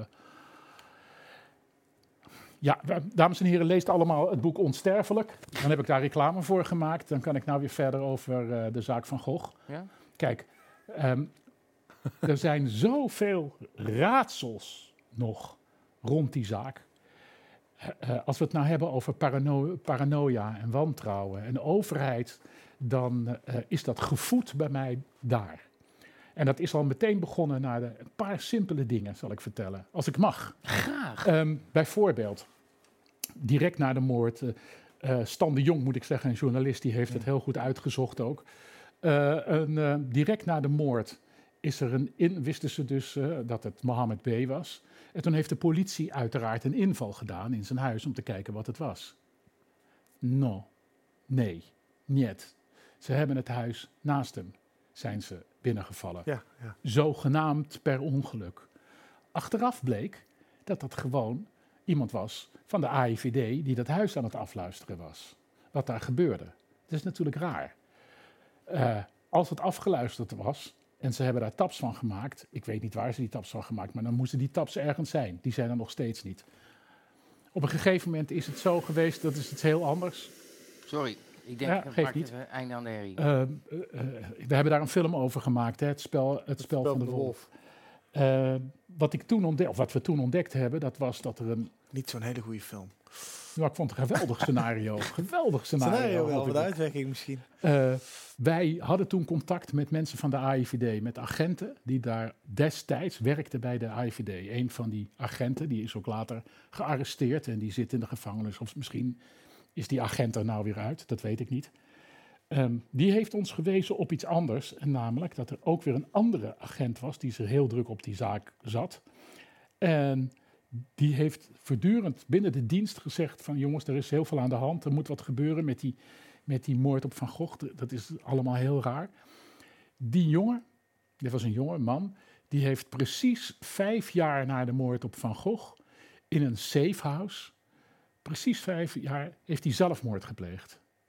En ehm, niemand wil daar verder wat over zeggen. Ze zeggen allemaal, ja, hij was depressief enzovoort enzovoort. Maar het is wel heel raar dat, en we hebben niet één agent gesproken, we hebben wel meerdere agenten gesproken die allemaal zeiden van ja, er is meer aan de hand. We hebben ook mensen gesproken van de Hofstadgroep. Eh, eh, niet Jason, maar eh, een andere, hoe heet die jongen nou? Nou ja, weet ik niet meer. Die hebben we ook gesproken. En die zeiden allemaal, ja, voor een deel hadden we wel het vermoeden dat we afgeluisterd werden door de AIVD. En Mohamed Bouyeri dacht ook wel dat hij afgeluisterd was door de AIVD. En, en zelfs was er het vermoeden dat hij bij de AIVD, ehm, eh, daar is hij geweest, nota bene, om te vragen, hebben ze gevraagd of, of ze wilden, wilden werken, of hij wilde werken voor de AIVD. We weten niet wat er uit dat gesprek gekomen is. We weten alleen dat toen hij gearresteerd werd op een gegeven moment, eh Mohamed Bouyeri, heeft hij gezegd: Maar jullie weten toch wie ik ben? Jullie weten toch wat ik aan het doen ben? Jullie weten dat toch? Dus het is. Er zitten heel veel. En ik, en ik wil geen Willem Engel zijn. ik wil niet paranoïde zijn. Maar er zitten zoveel vreemde dingen aan die moord. Ik zit er nou niet in. Het is dat we er nu even over hebben.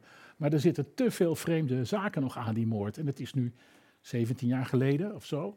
Eh, niemand weet meer wie de Theo van Gogh is en hoe die zaken precies in elkaar zaten. Nou, hoe het precies in elkaar zat, niet. Maar ik denk dat toch heel veel mensen dat nog wel kunnen Ja, Het Theo van Gogh. Fortuyn, Theo van Ja, maar er zitten heel veel rare zaken, heel veel rare dingen in. Wil, want je zegt net, eh, ik wil niet paranoïde klinken, paranoia zijn, maar dat wil je eigenlijk ook weer wel zijn. Wil je hier Ja. nog een keer induiken of zeggen we... Nee, nee, nee. Ik, ik ben erin gedoken en er zijn nu andere dingen mee bezig. Nog steeds weten we die taps, weten we niet. We weten dat die taps er zijn. Maar door al verschillende keren eh, worden wordt dat tegengehouden. En het is nou tot in de Hoge Raad geweest. En weer zijn we met, en dat heeft Gijs van der Westerlaken heel goed beschreven. eh, in de Volkskrant voor de laatste keer. Nou, toevallig ook op de, de dag dat eh, Theo eh, 63 of zo geworden zou zijn. Ehm, weer is dat tegengehouden. Weer weten we niet wat er op die tabs heb- heeft gestaan. Weer krijgen we niet alle volledige informatie. En wat wij vooral willen, dat zijn eh, eh, de tabs voordat eh, of nadat Theo ook vermoord was. Dat, toen zijn ze ook nog afgeluisterd door Hofstadgroep, omdat we bij die tabs zouden we kunnen horen of ze inderdaad wisten dat Van Gogh afgeluisterd of eh, Van Gogh vermoord zou worden. En dat het inderdaad, dat- dan wist dus als dat op die tab staat, dan wist de AIVD het. En dan zijn ze min of meer verantwoordelijk, want dan hadden ze Theo moeten waarschuwen. Ja, dus het zit allemaal heel. Het voedt de paranoia wel. Eh, ik geloof dat eh, Martin Koolhoven, die is nou bezig een film te maken over de Hofstadgroep. Ja. En eh, ik hoop dat die, Samen met die Iraanse gozer, ik weet even zijn naam niet. ja, Sinar Huppeldepup. Sinan kan. Sinan kan, Ja. ja. Ik hoop dat die dat een aardig lijntje vindt. Ehm, Hij mag je bellen. ja, de, alle, alles, ja, natuurlijk. Hij, ik weet dat er contact is. In ieder geval dat eh, Gijs heeft contact. eh, heeft in ieder geval de informatie die hij weet doorgegeven aan Martin Koolhoven. Of Martin er wat mee doet, of Sinan, dat weet ik niet. Dat moeten ze allemaal zelf weten. Hey, had je wel eens ruzie met Theo of niet? Dat Ja, ik heb nou heel veel ruzie met hem want Jij gehad. lijkt me iemand waar je heerlijk ruzie mee kan maken met Theo ook. Ja, we hebben heel veel ruzie gehad. Heel veel ruzie gehad. Ik dacht ook niet zoals... Ik ben dan weliswaar de weduwe van Van Gogh, wordt er altijd gezegd. Maar laat ik dan zeggen dat zoals in een echt huwelijk... in ieder geval dat van mijn ouders, was er ook heel veel ruzie. En dat had ik natuurlijk ook met Theo. Ik had natuurlijk heel veel ruzie met hem. En waar ging dat dan over? Daar ben ik even benieuwd naar. Nou, over dingen die ik wel of niet had gedaan. Ik zou een... eh, Ja, waar ging dat over? Laat ik het over de ideologische ruzies hebben. Want de meeste ruzies die gaan over van... eh, ik, eh, je zou daar komen en daar was je niet. En we hadden een afspraak eh, dat we in dat en dat café zouden zijn. En wat ben je een lul? En eh, nou ja, dat. Echt een huwelijk dus. Maar ideologische ruzies hadden we ook. Bijvoorbeeld, ik was nogal een, eh, een fan, en dat ben ik nog, van Jean-Paul Sartre. En dat vond eh, Theo werkelijk de- een ongelofelijke grote lul. Omdat hij met alle winden meewoei en een eh, hele rare eh, communist en een liefhebber van, eh, van eh, eh, Fidel Castro. En daar wilde Theo niets mee te maken hebben. Nou ja, daar hadden we dan een enorme, konden we enorme ruzie over krijgen. We hebben ook een enorme ruzie gehad over Joost Zwagerman, herinner ik mij. En eh, er waren wel meer zaken waar we ruzie over hadden. en over ja. wat je schreef? Nee, daar hadden Dat we eigenlijk. Nee, nee, we waren vrije geesten. Dus. nee. Dat is nu wel anders, hè, vrije geesten. Met schrijven, Ja, zingen, zeggen. ja dat, dat, ik, wat dat betreft mis ik Theo heel erg. En, eh, ik was het ook niet met hem eens vaak. Vooral niet op het persoonlijke vlak. Ik, ook wel enigszins ideologisch. Wat ik zelden zal doen in mijn eigen columns. Hoewel ik er bij hem ook wel moest lachen. Hij ging heel vaak op het fysieke, fysieke elementen in. Die soms erg leuk waren. Er was een politica en die had hier een puist. Ik weet niet meer hoe ze heette, van de PPR. En dan had hij het voortdurend over haar clitoris bij de mond. Ja, daar moest ik wel om lachen. Dat vond ik. Maar ik, ja, ik zei dan, dat zou ik nooit doen. Ja, waarom niet? Ik zeg, nou, dat vind ik, eh, dat deden de fascisten. En dan wist ik al dat ik hem kon prikkelen. Dus, dat deden de fascisten, die hadden het altijd over fysieke kenmerken van de mensen. En die beoordeelden de mensen op fysieke kenmerken. Oh, en dat zegt meneer Holman, die zelf niet vreemd is van fascistoïde trekken. En dan, ja, dat werden flinke ruzies. hoor. Ja, maar, maar tegenwoordig is het... eh, ehm, eh, je ziet bijvoorbeeld zo'n Max Pam, die is het klaar mee omdat het racist genoemd wordt. Ja. Dus die begint een rechtszaak. Heeft zoiets nut? Tegen, eh, Nou, ik vind het- naam, ik- ik, ik- hoop ik zag een een, eh. Ja, ik zag een stukje van eh, Thomas Hoogeling, die ik verder wel hoog heb zitten in de Volkskrant. En eh, ja, daar, daar was ik het niet mee eens. En dat, eh, nou, kijk, eh, ehm, ehm, ik vind dat wat Thomas Hoogeling deed in de Volkskrant, om het even duidelijk te maken, dat was een onderscheid maken tussen de column en de columnist. Dat zei hij ook. Bovendien zei hij, noem de Kooistra de column racistisch en niet Max Pam. Ja. Ja, dat vind ik een idioot onderscheid. En dat heb ik hem ook gezegd. Ik zeg, als ik, wat jij nu doet, is dat ik eh, eh, moet ontzettend poepen. En, eh, en dan zeg jij, ja, maar het, het gaat om de poep van Holman. En het gaat niet om Holman zelf. Maar ik heb die drol heb ik uitgekakt. Die hoort erbij. Ik hoor daarbij.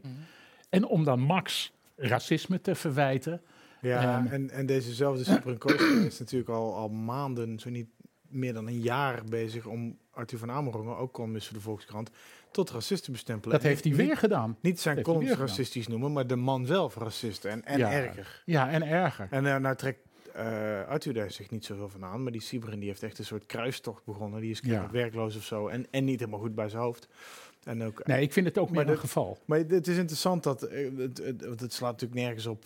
Nou, niet, het slaat niet nergens op, maar eh, we zitten in een tijd waarin eh, je hoeft maar eh, jezelf voor Zwarte Piet uit te spreken, of je wordt wel racist genoemd. Ja, Dus enerzijds verliest dat woord zijn kracht en zijn waarde. ja, ja. Wat heel tragisch is, want als iemand echt racistisch is, dan zien we het straks niet meer. Omdat, Nee. nou ja, alles is racistisch. ja, ja, ja. En anderzijds kun je je wel afvragen in hoeverre je jezelf op die manier mag laten besmeuren. Als je enige, eh, enigszins publieke positie hebt, of, dan, of, of dat nou als journalist is of als politicus of als wie dan ook.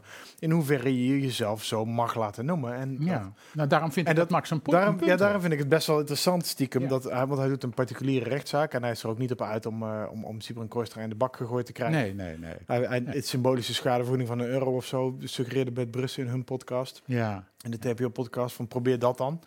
En dat vind ik wel een goeie, want je wil eigenlijk wel een keer weten in hoeverre is het... eh, kom je ermee weg Ja. om iemand zo te noemen, terwijl iemand dat aantoonbaar niet is. Mede omdat we in een tijdgeest zitten dat als iemand iemand anders een racist noemt, zoals bijvoorbeeld Arie Boomsma deed over, over eh, Johan Derksen, dan wordt het groot landelijk. Arie Boomsma zegt in een, Facebook, in een Instagram-post dat, dat Johan Derksen racist is. Alle media nemen het over. Ja, wat moet Johan Derksen dan doen? ja. Ik, Want dan denkt iedereen, oh, nou, Johan Derksen is kennelijk een racist. Ja, ik vind het schandalig van Arie Boomsma. ja, tuurlijk. Ja, nee, schandalig de, van Vier Arie Eekjes had Boomsma. volledig gelijk dat ze hem een NSB'er noemde. Ja, Maar was dat, eh, eh, eh, je, je columnt al een tijdje, is, is, is dat anders eh, eh, met twintig jaar geleden? Konden we toen meer hebben van elkaar? ja, ik heb het idee van wel. Kijk, ehm, Ik schenk je nog even bij. ja, want het is een werkelijk een geweldige wijn, zeg. Ja, ja. Echt lekker. We hebben onze, onze beste connoisseur naar de Galling Roog gestuurd. Ja, dit is, ik wist niet Onze, dat, onze, onze, jullie onze dat- redactie geheel onthouder heeft deze voor jou uitgezocht. ik wist niet dat jullie dat schenken. Zo Nee, nee, lekker. wij regelen altijd wat lekkers. Eh, maar, ehm, nou kijk, het- de grootste vrijheid heb ik meegemaakt, ook in denken en schrijven en alles. Of die heb ik gezien en ja, meegemaakt. Toen schreef ik zelf nog niet zo heel veel. Dat was in de jaren 70 en 80 van de vorige eeuw. Toen kon werkelijk alles. Toen kon werkelijk alles. En eh, dat is steeds, ik zie dat steeds minder, minder en minder worden. Minder, Ik- minder, minder. Ja, Mag ook al niet meer. mag ook niet meer. Toen kon ik, nog, de, ja. ik zie de vrijheid van meningsuiting ook steeds minder worden. Terwijl er worden ook rare dingen over gezegd. Maar ik zie dat ook kantelen. Omdat, kijk, de vrijheid van meningsuiting is alleen iets wat tussen de overheid en de burger gaat. Dus, Hmm, eh, daar vraag ik me dus ja, af ik ook. Nu, dat vraag ik me tegenwoordig. Dat wilde ik net zeggen. Als je ziet dat bol.com nu Zwarte Precies. verbiedt in de webwinkel, dan denk je, ja, enerzijds mag zo'n winkel, zo'n webwinkel zelf bepalen wat de normen zijn. ja. Alleen het punt met bol.com is, is dat zij een soort aggregaat zijn geworden voor niet alleen hun eigen producten. Zij begonnen natuurlijk als winkel die boeken verkocht, Ja. gingen ook andere Ja. dingen We verkopen. zijn een, Ja. eh, Hebben nu eh, honderden, zo niet Ja. duizenden webwinkels bij hen aangesloten. En tegen al die winkels zeggen ze nu, als je in onze winkel wil blijven, dan mag je geen Zwarte Piet producten meer aanbieden. Nee, Dan kun je dus als winkel nog zeggen, nou oké, dan leg ik me beneden, bied ik wel andere producten aan. Maar stel je bent een winkel in alleen maar Zwarte Piet producten, dan lig je er nu dus uit bij bol.com. En is de kans dat jij je winkel overeind kan houden weg. in deze schaalvergrotende, ook online schaalvergrotende tijden. Want we hadden eerst hadden we de, de bakker op de hoek, die werd verdrongen door, eh, door de, de grootbakker, zo. Ja, ja, ja. ja. En nu heb je dat op internet hetzelfde fenomeen. En je ziet dat eh, op grotere internationale schaal ook bij big tech. Eh, Apple, Google, Facebook.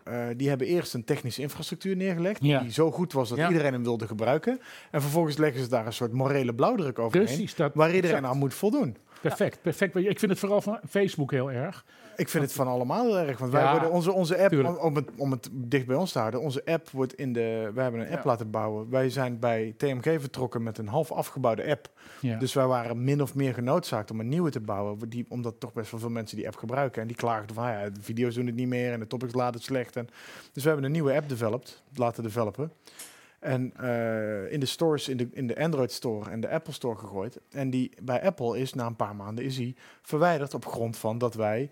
wij hebben ons, Ja. hem zelf gesubmit als nieuws in de Ja. nieuwscategorie. Ja, Zij ja. hebben ons in de entertainment categorie geschoven en gezegd: in die categorie mag je niet over corona schrijven. ja.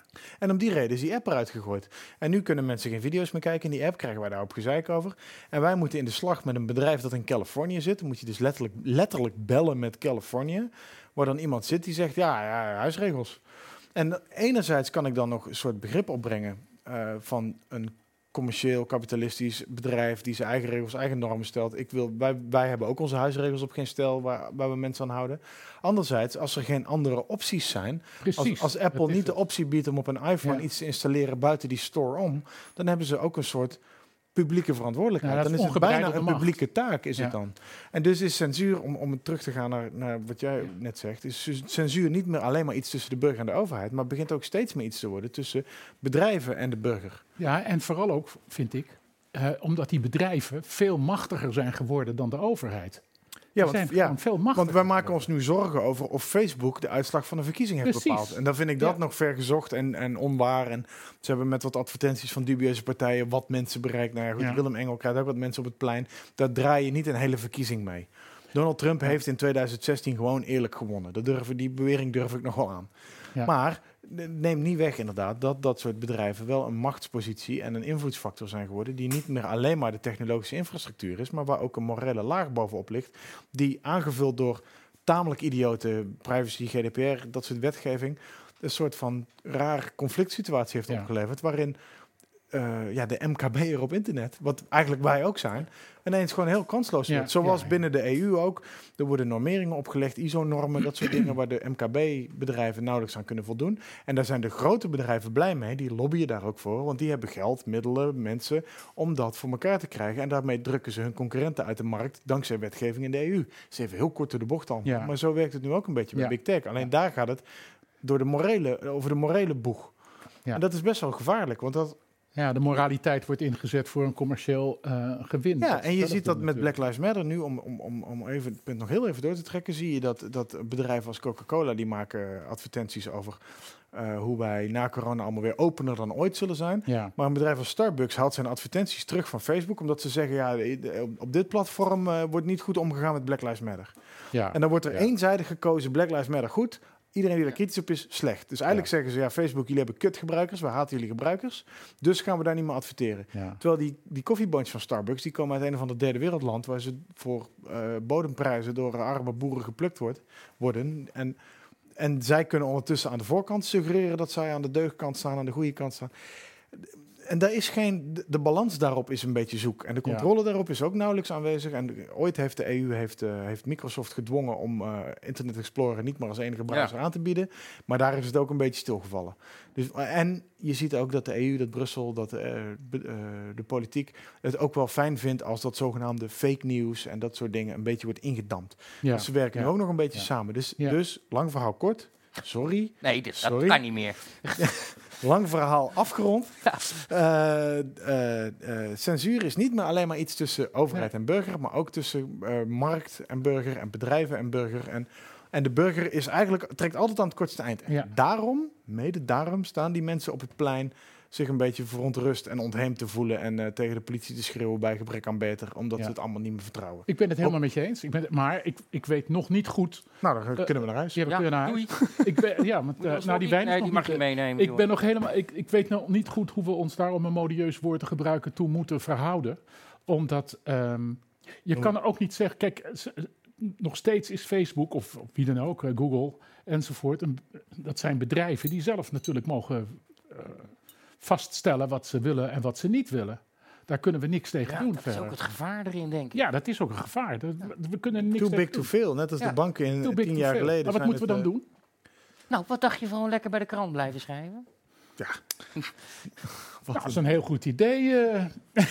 Ja, maar wat, Tom, nee, maar je, eh. je kan daar toch niks tegen doen? Want Nou aan de ja. ene kant zeg je, eh, eh, het is een bedrijf, die mogen hun eigen regels bepalen. Anders ga je lekker niet op Facebook. En aan de andere kant... Ja, maar je ah, ziet hier ja, dat die paranoïde, die paranoïde houding waar ik het over had, die paranoia, die, die, die faalt hier.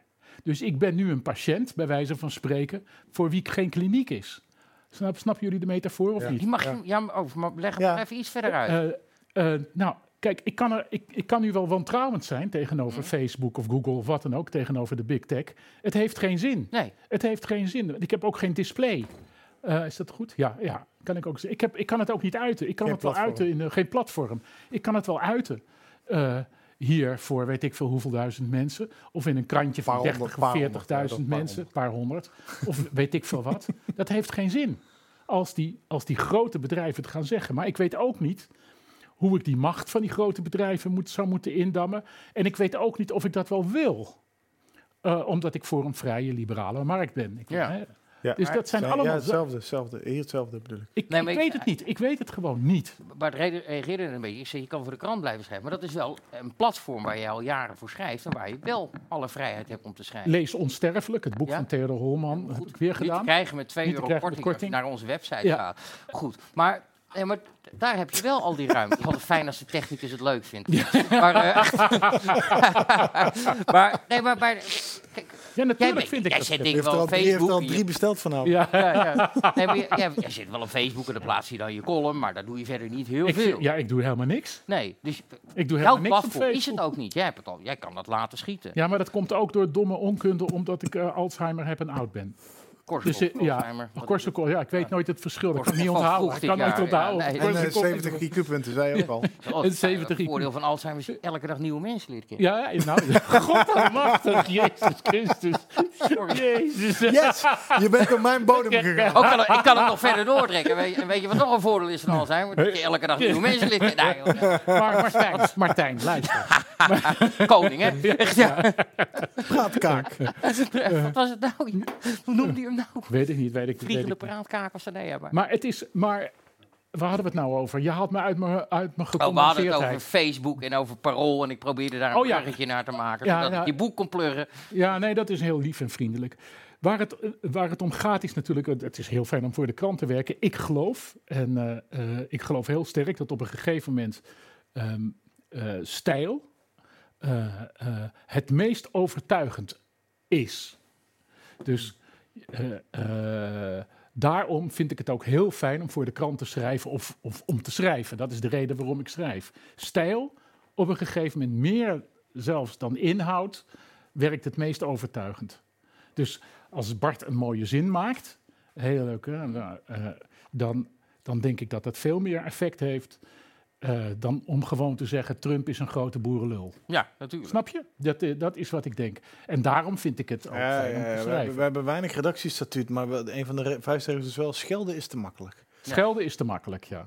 Naamgrappen. Ja. Makkelijk. Ja, ja. maar ja. Ik vind, ik vind wel leuk, die, die, die Prit, pr- eh, hè, eh, Die- die Mark Prit. die maakt hele korte, korte stukjes. Je Vaak. wilt jouw oude Propiracurus... eh, ja, maar dat, Ja, ik, ik, lees dat erin en ik vind dat geweldig. Echt, ik vind dat ah, ja, geweldig. ja. Nee, maar Prit, Ja, sorry hoor. ik, Dat, ik, ga, ik, ik, wil, ik ga geen veer in de reet van Prit steken, maar hij, die, eh, je zou bijna een boek kunnen schrijven over eh, de woorden die hij verzon. Ja, ja, ja. Toen ik eh, van geen snel Moet ook, naar moeten jullie doen. naar de publieke omroep, die overstap maakte. Dat is een gedurfde overstap, want meestal word je hier dan tot dood verklaard en hoef je nooit meer terug te komen. Maar ik, maar ik mocht wel terugkomen. Toen schreef hij over de NPO, toen zei hij, Tom is vertrokken naar het takspoed crematorium Ja. Poon. Ja, fucking briljant vond ik dat. Nou, genoeg. Maar, dat is, dat, maar dat- dan denk ik echt, kijk, dat, dat soort zaken moet en vind ik ook werkt veel overtuig, overtuigender dan, eh ja, dan schelden. Ja, Als je, als je, maar ook wat naamgrappen betreft, als je een naamgrap verzint die goed werkt. Op een of andere manier werkt Timmer Frans bijvoorbeeld ook Ja, heel goed. Ja, Ja, dat Ja. heeft geen stel ook ooit bedacht. En dat iedereen noemt hem nu zo. Tim En en het, Frans, ja. het betekent eigenlijk niks. En toch weet iedereen dat als je hem Timmer Frans noemt, ben je onderdeel van hetzelfde clubje. Namelijk van de mensen die hem niet moeten, die hem wantrouwen. ja, ja, ja, ja, dat is, ja. Want je hebt het over de weledele Frans Timmermans of je hebt het over Timmer Frans. ja. En, die, en als je bij die laatste het- groep zit dan... Het is moeilijk, want ik, ik, ik heb ook zin om te schrijven Tim en Frans. En dan denk ik, dat moet ik niet doen. In Parool kan het niet natuurlijk. Kan niet. Mag ik nog heel even met jou terug naar 2009? Over voor racisme. In 2009 was ik die verlegen jongen die zo om jou gaf. Nee. Hey, vertel, wat was er dan? Toen was ik weer racist uitgemaakt? Eh, Ja, maar daar gingen we net bijna heen. ja, maar toen toen namen we weer een afslag. gaat ik, toen? Begon ik er weer doorheen te lullen. Ja, Prem. Prem had mij voor racist uitgemaakt. Ja. Ja. En, eh, Waarom toen- deed hij dat? Sorry Tom, waarom, waarom deed hij dat? Want dat heb ik gemist Oh, voorbereiding. omdat ik tegen moslims, eh, ik was tegen de, nou niet tegen moslims, ik tegen was de- tegen de islam. Dat is wat hij niet wilde zien. Ik was tegen de islam. Ja, heeft hij ook En toen heeft mensen- hij gezegd dat is tegen moslims en dan ben je aan het discrimineren. En ben je aan het discrimineren, dan ben je een racist. En dat, was ik, dat wilde ik niet pikken. Nee, maar Die redenering pikte ik niet. nee, hij heeft ook wel eens mensen voor, eh, voor, voor pedofiel uitgemaakt. Toen dacht ik, nou, dan kan racist valt dan nog mee. Maar Nou, ik vind het helemaal niet erg om voor racist uitgemaakt te worden, maar wel met die re- redenering. ja. Dat vind ik vervelend. Kijk, als uh, een of andere domme boerenlul op Twitter zegt je bent een racist, gaat zijn gang maar. Maar als Prem, terwijl hij mij goed kent, ik ging ook goed om met Prem, Ja? mij een racist uitmaakt, omdat ik tegen de islam ben.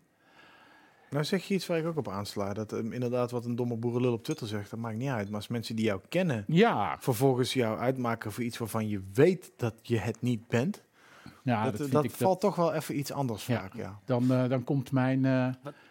nou, ja. Ik heb heel erg lopen zoeken naar Ja, daar komt jou wat, daar komt jou van wat. nou, dan komt er iets naar boven bij mij wat, eh, wat niet. eh, Nou ja, daar hebben, we dus, fijn- daar hebben we dus beeld van. Ja. geen fijn trekje is, dan word ik heel boos. Dan word Dat ik, wil- want ik zocht dus beeldmateriaal en ik zocht eigenlijk naar jouw tijd in Big Brother Vips. Ah, dat was heer. Heb je dat? Nee, dat heb ik niet. Dat, is heel jammer. Ach, dat Je was hebt, de, zo je hebt de hele DVD-box nog. Dus, dus, eh, dus Die ik, kijk ik nog elk jaar ik kwam terug. uit bij, bij het moment dat jij en Prem elkaar weer tegenkomen. Nadat hij jou eh, Oh, ja. racist heeft uitgemaakt. En toen kwam je bij de zender Het Gesprek. Dat is een beetje eh Café Welsmets avant le lettre. Eh, en- Veel beter dan Café maar veel beter. Het leuke was, dat doen ze in de Bali ook wel eens hier in Amsterdam. Er worden twee mensen bij elkaar gezet die een gesprek met elkaar gevoer, gaan voeren. Alleen die twee weten niet met wie ze in gesprek gaan. En dan komt Prem, onze En grote vriend Theodor tegen. In startje 3.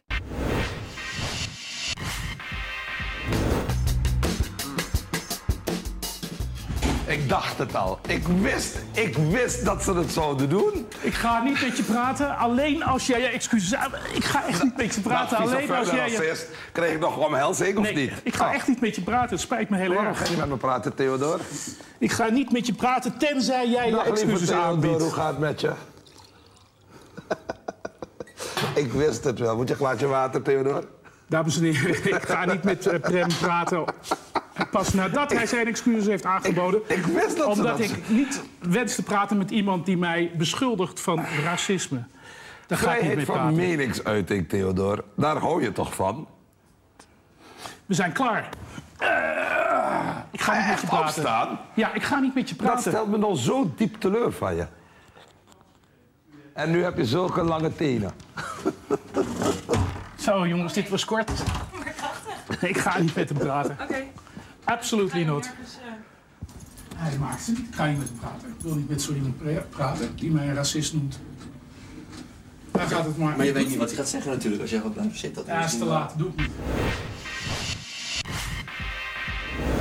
Het gesprek was snel ter ziele, was jammer. Eh, maar Theodor, dit eh, was een twitteraar, Jantje heette die geloof ik, en die vroeg zich af, we zijn nu eh, tien jaar verder, eh, elf jaar verder, heeft hij inmiddels nou zijn excuses nog aangeboden? Nee, nee, nee. Hebben jullie daarna nooit Nee, ik weet dat Gijs van der Westerlaken heeft wel eens gezegd... moet het tussen jullie... Want wij gingen goed met elkaar om. Ja.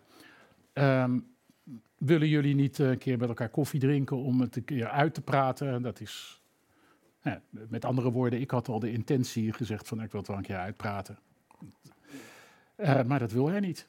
En Was dat niet daar de uitge... Oh, dat wilde hij niet, want daar was dat op zich wel weer Nou ja, eh, nee, maar ik ga niet. Ik wil eerst excuses en dan wil ik wat praten. En dat deed hij niet. Nee. En hij wilde het uitleggen, maar hij had het al uitgelegd, want daar had hij een stuk over geschreven. Dus er had niks uit te leggen. En eh, kijk, weet je, wat Prem heeft hetzelfde wat heel veel advocaten hebben. En heel veel advocaten zie je nu ook bij talkshows. Heel veel advocaten op talkshows, bij talkshows en Prem ook, die redeneren niet, die pleiten. Ja. En dat is echt verschrikkelijk. Dat pleiten is echt verschrikkelijk. Want, eh, eh, en, en dat doet Prem ook. Die, wil, die pleit altijd ergens voor, maar hij redeneert niet. En ik had daar nu geen, of toen had ik daar geen zin in. En eh, ja, Maar ben je nooit meer tegengekomen op Nee, een feestje? nee, Je nee, bent niet nee, zo van die grachtengorde feesten. nee, ik hou niet van feesten. Nee. Waar hou je wel van? Ehm, en, nou, mijn vrouw en mijn kind en eh, mijn kleinkinderen. En dan hebben we het wel gehad. En mijn hond. En je hond? Koos. Koos, ja. En waarom houden mensen van jou? Eh, ik, heb, ik heb nooit iemand, ja, dat weet ik niet. Geen idee. Ik zou niet van. Ik, de bekende grap van eh, een van de Marx Brothers. eh, die zei: Ik zou niet. nou, een- een- er is een bekende grap van de Marx Brothers die gaat hierover. ik weet hem niet meer. Goed in, eh ingestoken. Je begint een beetje Je bent, te je, bent, lijken. nee, je bent zojuist gestegen van de derde saaiste gast van Nederland naar de tweede saaiste Ja, gast ja, van Nederland. ja, dus ja. we hebben progressie geboekt we hebben- vanavond. Mag je alles zeggen bij het parool? ja. Nooit een column? Eh, Ruzies? Of... nee, achteraf is er wel eens gezegd. Hè, eh, jeetje, maar dat Heb ging, je hem weer? Eh, dat, dat ging helemaal niet over eh, heikele onderwerpen of zo. Dat, eh, dat ging o- ik, ik heb nu bijvoorbeeld een fout gemaakt weer bij het parool. En dan niet de hoofdredacteur, maar dan wordt er wel gezegd van ja, moet je dat niet een keer rectificeren? Ik heb eh, Felix Rottenberg afgelopen week beschuldigd voorzitter te zijn van de, het Fonds van de Kunst, maar hij was voorzitter van de Raad van de Kunst. En daar is hij heel boos over geworden. Heel boos. Heeft Overal. ehm, hij- en dat ik moest rectificeren en kwaad, kwaad, kwaad. En eh, weet ik veel, alles en iedereen gebeld. En eh, ik heb één woordje wat. Hij heeft, helemaal, heeft helemaal gelijk. En toen heb ik toch gezegd, nou, ik rectificeer niet. En waarom dan niet? Omdat het Nou, gewoon geen zin. Ik vind het een enorme lul. Ja. En ik zal wel misschien rectificeren, maar ik denk, ja, ik, heb toch, ik vind het een te grote lul. Om, eh, ik vind het echt een enorme lul. Waarom vind je het zo lul? Juist, heel goed. nou, dat zal ik je vertellen, waarom ik het een enorme lul vind. Eh, ehm, en misschien moet ik rectificeren, dat weet ik niet, dan zal ik het doen. Maar ik zal eerst vertellen waarom ik Felix Rottenberg een enorme lul vind. In het Doe je jasje kwadraat. uit, we gaan ervoor zitten. Eh, het Parool he- is, zoals je weet, door eh, eh, mensen in het verzet is die opgericht. En een van die mensen in het verzet, dat was Wim van Noorden. Wim van Noorden was echt een, echt een oorlogsheld. Een hele grote oorlogsheld. Die kwam een keer naar me toe en die zei... ehm, wat is er voorgevallen tussen jou en Felix Rottenberg? Dat is jaren geleden, misschien wel 15, 20 jaar geleden. Ik zeg, nou, ik heb echt geen idee. Hoezo? Wat is er dan gebeurd? Nou, Felix Rottenberg, die zat toen in het stichtingsbestuur van het Parool. En het stichtingsbestuur van het Parool heeft maar twee taken. Dat is het benoemen van een hoofdredacteur en het kijken naar het imago van de krant. Dat zijn de enige twee taken. En tot twee keer toe is, hij heeft het later helemaal ontkend, maar tot twee keer toe heeft ehm, Felix gezegd, ja, het Parool, geweldig. eh, we hebben weer een heel mooi jaar, alleen... eh, ja, en die, die, die Theodor Holman, wat doet hij bij de krant? Wat doet hij daarbij met die, met die column? Wat doet hij bij die column? Hoort dat wel bij het gezicht van de krant? Met andere woorden, hij wilde dat ik wegging. ging. en toen heeft nota bene Wim van Noorden gezegd... nee, dit is juist het parool. Wij zijn van alle... Het is echt waar hoor, dit verhaal. Eh, en eh, nou ja, Felix vond dat niet. Eh, het is niet een affaire geworden, maar omdat ik nogal haaks op sommige mensen van het parool stond, heeft toen Wim van Noorden stierf, had hij gevraagd, daarvoor dus, voordat hij stierf, had hij gevraagd dat als hij was gestorven, of ik wilde spreken op zijn begrafenis. En dat heb ik ook gedaan. Dus dat is ehm, eh, het feit dat Felix Rottenberg dat tot twee keer toe aangekaart heeft bij het stichtingsbestuur en wilde dat ik bij het parool zou verdwijnen, vind ik een vieze, vuile klerenstreek van hem. En eh, daarom ben ik nog niet van zins om eh, eh, te rectificeren, hoewel ik fouten heb gemaakt. Ja. Ik geloof dat ik, heb, ik- heb ik het goed uitgelegd? Maar er zit wel een stukje loyaliteit van de, van, van de hoofdredacteur, denk ik, dan naar jou toe. Dat hij mij dat laat schrijven. Nee, maar dat hij ook dat, dat De hoofd- dat- weggestuurd heeft. Dat hij mij niet weggestuurd Nee, heeft toen. Hè? dat hij daar niet naar geluisterd al heeft. 15 jaar geleden. Ja, zeker. Ik geloof trouwens dat dat Matthijs van Nieuwkerk was. Ja. Oh, Die heb ik trouwens in het programma ook al een lul genoemd. Hè? Ja. Nou, ook al, ja. Ik moet ophouden dat woord te gebruiken. Maar dat zit een beetje in mijn vocabulaire als ik me ontspannen Iemand ben. uitschelden is het altijd te makkelijk. Ja, en- Ja, dat is ja, ook ja, zo. ja. En ik geloof, en, ja, het kan misschien voorkomen uit een minderwaardigheidscomplex. Pindawaardig. Nou, in het geval Pin- van Matthijs van Nieuwkerk heb ik dat op- zeker. Heb ik een minderwaardigheidscomplex. Maar Pin- pin- ik geloof ook niet dat, jij, dat er naast je vrouw, kind, kleinkinderen geen mensen zijn waar je, waar je niet van houdt. Nou, ik moet je heel eerlijk zeggen, eh, Martijn, dat ik, dat ik echt niet goed weet. Ja, Heb je ik, toevallig een pindaallergie of zo? nee, ik weet niet wat. Ik, kijk, houden van. Ik houden van. Je vindt mensen aardig of niet aardig. Ik, Ben ik te slap? ja, ik weet. Eh, kijk, ik, ja, ik ben inderdaad ooit naar de psychiater geweest. En ja, ik heb een soort stoornis waar, waaruit blijkt. Dit is de eerste keer trouwens dat ik dit vertel. Dat ik het heel moeilijk vind om eh, abstract. Daarom ben ik denk ik ook schrijver geworden. Om abstracte woorden. Die kan ik niet goed herkennen. En abstracte zinnen en, en, en woorden vooral. Dus een woord als liefde of houden van. Of, daar heb ik moeite mee. Ik vraag dan ook altijd: wat bedoel je daarmee? Wat voor een eh, interviewer trouwens geen slechte eigenschap is. Maar dat, ik meen het echt eerlijk oprecht, zo waar als ik hier zit, dat ik echt niet weet soms wat dat betekent. Ik weet wel wat men eronder verstaat. Totdat je het meemaakt. Bij Exact, bijvoorbeeld tot je- wat, wat ik het meemaak. Dus het is er alleen maar op het moment dat ik het meemaak. Dus als jij vraagt aan mij, er zijn mensen van wie je houdt, ja, dan ja, dat zal best wel, maar dat, eh, eh, eh, dat voel ik dan, of nou, aan gevoel heb ik ook niet zoveel, maar dat merk ik dan op momenten dat ik dat meemaak. Dus ja, waarom mensen van mij houden, of ik van mensen hou, ik zou het echt niet weten. Ik zou het echt in alle oprechtheid niet weten. Nou, ik denk, denk een beetje omdat je heel oprecht en authentiek overkomt. Ja, maar het is allemaal leugens. Dat is allemaal Ja. de fake Theo. Dat is de fake Theo? Ja. Welke diagnose werd er toen gesteld of wil je dat niet vertellen? Jawel. Eh, nou, dat ik daar moeite mee heb. Oh ja, dacht misschien er een naam gegeven. nee, nee, nee. Dat, nee. Misschien, dat het nou, eh, eh, misschien dat je het nou een, eh, een variant van een vorm van autisme, maar alles wordt tegenwoordig autisme genoemd, dat weet ik niet. Maar in ieder geval, ik heb moeite met dat soort begrippen. En dat was ook de reden waarom Theo van Gogh en ik, dat weet ik bijna zeker, zo goed met elkaar konden omgaan. Dat bleek vooral toen we de film Interview maakten, omdat we toen hij begreep heel goed wat ik daarmee wilde met die film. En ik begreep heel goed wat hij daarmee wilde. En eh, dat ging over liegen, zeiden we de hele tijd.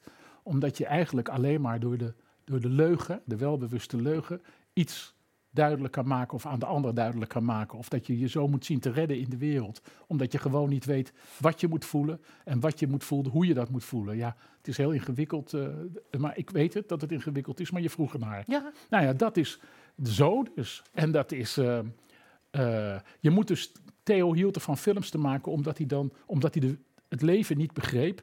En als regisseur kon hij alles eh, naar zijn eigen hand zetten en eh, goed regisseren, echt letterlijk regisseren. Daarom vind ik zijn films ook heel mooi. En ik heb hetzelfde als ik schrijf. Eh, dames en heren, koop Onsterfelijk, een prachtig boek over corona. Maar dat heb ik hetzelfde als, als ik schrijf. Als ik schrijf, dan begrijp ik de wereld tenminste. Schrijven is voor mij ook een mogelijkheid om de boel te ordenen. Om de boel Regisseren. te regisseren. Want jij, ik zie vaak in je columns dat je een soort gesprekje dan zegt. Ja, dialogen. Ja, dialoog. En dat zijn altijd dialogen die ik min of meer voer met mezelf. Ook al voer ik ze met, me- met een ander. Ik ga bijna naar het einde, dus ik vraag altijd aan Bart, heb je nog een... Waarom moet je nou niet huilen? Nou, dat is dan weer een emotionele story. Ik hoopte dat je moest huilen een beetje Nee, van nee, wat ik nee, zei. dat- Niet? Oh, nee, want nou, dat, ja. is, dat, dat zou dan de fake Tom zijn. Mhm, Feitelijk ja. denk ik, ik vind je een mooie vent. Ik, vind, ik, vind, ik lees je columns graag. Was je maar authentiek 18 en van het andere En, maar ik geslacht. ben teleurgesteld dat je net zegt dat dat de fake Theo Ja, was. ja. Ja. Er, is al, er is alleen maar een fake Theo. Er is alleen maar een fake Alleen Theo. maar. Dan gaan we bijna eindigen. Had jij nog een prangende vraag, Bart? Nee, ik denk dat eh, we er wel zijn, toch? Ja. Dan wil ik nog heel even kort dat DLS'je, dat fotootje van... eh, en dan gaan we toch nog ongegeneerde reclame maken voor dit boek. Hoe heet het ook alweer? On... Eh, het heet Grand Hotel Europa. Zoiets, ja.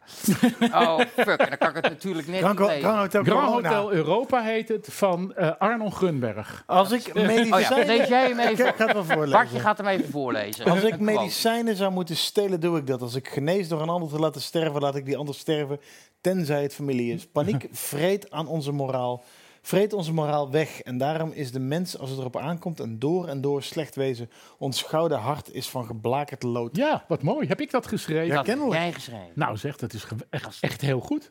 Dat is de, heb ik dat geschreven? En wat Hier hadden, bedoel we, je hier hadden we het eigenlijk langer over willen hebben, Ja. inderdaad. Ja, Ja, dat- omdat het, Maar Mag nog, dan stel ik nog één keer de vraag. Wat bedoel je daarmee? Eh, nou, ehm, ik, ik denk dat de mens echt, dat, dat zal wel mijn gereformeerde familie zijn, maar ten diepste heel slecht is.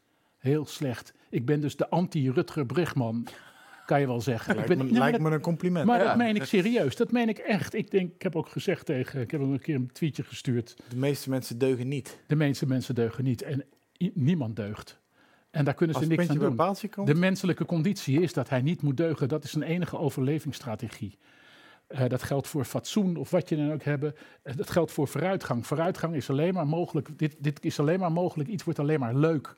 Iets wordt alleen maar een grap als er een taboe wordt doorbroken. Dus je, hebt, je moet onfatsoenlijk zijn voor een deel om later weer fatsoenlijk te kunnen worden. Je moet de boel in de maling nemen om uiteindelijk weer een beetje leuke dingen te kunnen doen. Je moet eh, voortdurend in opstand zijn en paranoïde. Maar met stijl. Maar met stijl. Gaan we het daarmee eh, af, eh, afronden? Nou, maar met geen stijl zou ik dan in jouw geval zeggen. Dit is nou mijn woord, mijn Martijn Koning momentje. nee, ja, nee, dat klopt. Nou, want niemand ik, lacht ik, ook. ja, ik, zit ook een, ik Nee, probeer ook een woordspeling te maken. Perfecte Martijn Koning imitatie. Nou, dat niemand vinden we lacht. nou echt geen stijl. Ja, nou, Kijk, jij zit hier alleen maar binnen. Ik krijg dat gewoon vijf keer op de dag. Theodor, goede man. Ja, Fijn dat je er was. Ik, had, ik wil eigenlijk dat je nog een keer terugkomt. Ja, ik ook. Want eh, we zijn nog lang niet uitgegaan. Je wil nog lagere kijkcijfers. Nee, dat gaat We het doen niet dit niet voor de Er is gewoon nog kijkcijfers. heel veel wat ik van je wil weten.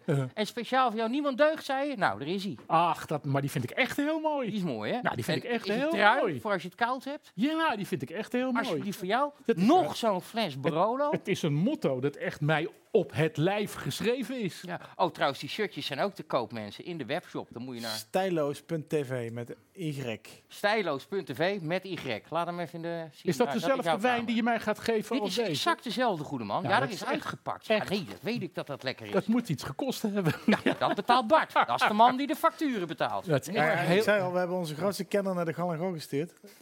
is echt, echt hele lekkere wijn. Ja, nee, die is ook heel lekker. dan wil ik hem nu ook proeven zo meteen. Ja, Ja, de je moet hem camera uit zijn, wil ik hem ook... eh, Hier, nee, alsjeblieft. Goedendag. Zo, we zijn er. We mogen geen We zijn er weer. Is er nog een draaien. glaasje? We gaan afsluiten. Geef me, ja hoor, neem jij nog maar een glas. Ik gooi, ik gooi wel een glaasje vol. Nee joh, doe dat, dat is toch zonde man. Doe het dan Zijn we in er al doorheen? Zoek het maar uit. Ja, Ah, dus we houden ermee op. Nou, Oké, Maar ik, ga- ik wil graag dat je nog een keer terugkomt.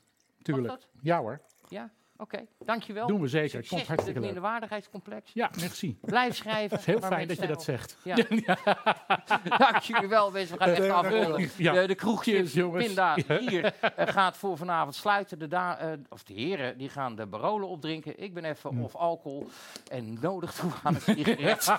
Ik vond het een fijn gesprek. Een prettig gesprek zelfs. Kus nog even de cactus. En dan gaan we afscheid nemen. En dan zeggen we tot volgende week. En dan hebben we, gaan we het weer... Gadverdamme, Theo. Vorige week gaan we het over onze eigen nachtvergunning hebben met Richard de Mos. Richard de Mos Ja, volgende week. En ho, nou, daar kun je ook makkelijk anderhalf uur mee v- vullen. Want die ligt al een jaar eh, eh, ja, onder het vergrootglas van het OM. Volgende week om 9 uur op Op Geen Stijl. Op donderdagavond Richard de Mos bij Chips, Nootjes, Bier. Tot volgende week.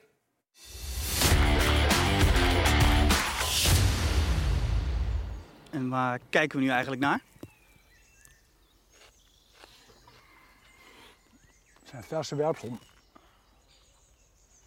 Kijk, dit is een, eh, een oversteekplaats. Hè. Elk jaar komen ze hier weer. Het zijn echt hele mooie beesten, maar super dom. En dit, dit is uw jaarlijkse steekout. U bent hier ieder jaar. Ja, we zijn hier elk jaar. Ehm, alleen eh, de huidige vergunning die is pas een, eh, pas een week oud. Dus dat betekent dat we nou pas ongeveer een week eh, grootschalig aan, het, eh, aan het ruimen zijn hier, zeg maar. Ruim, hè? Maar het zijn hartstikke Ja. aardige, leuke... Zit hem bij de val.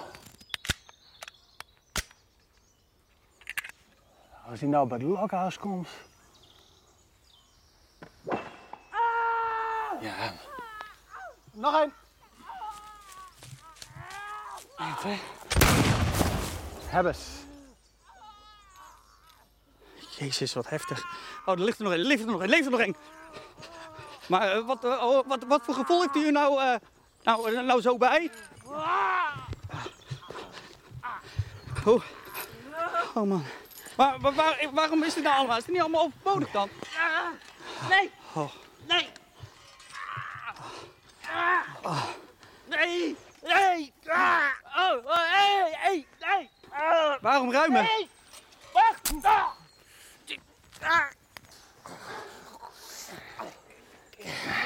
Ah, godverdamme.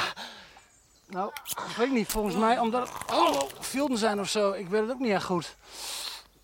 Ah, maar... En nog die Dutser, die, eh die, eh, die, die Zuckerberg of zoiets, die, die wil er ook vanaf. Dus nou ja, beleid is beleid, hè? Maar die blijft zo liggen? Die, eh, Nee, nee, nee. Dat gaat gewoon mee naar huis. Dat gaat in de vriezer.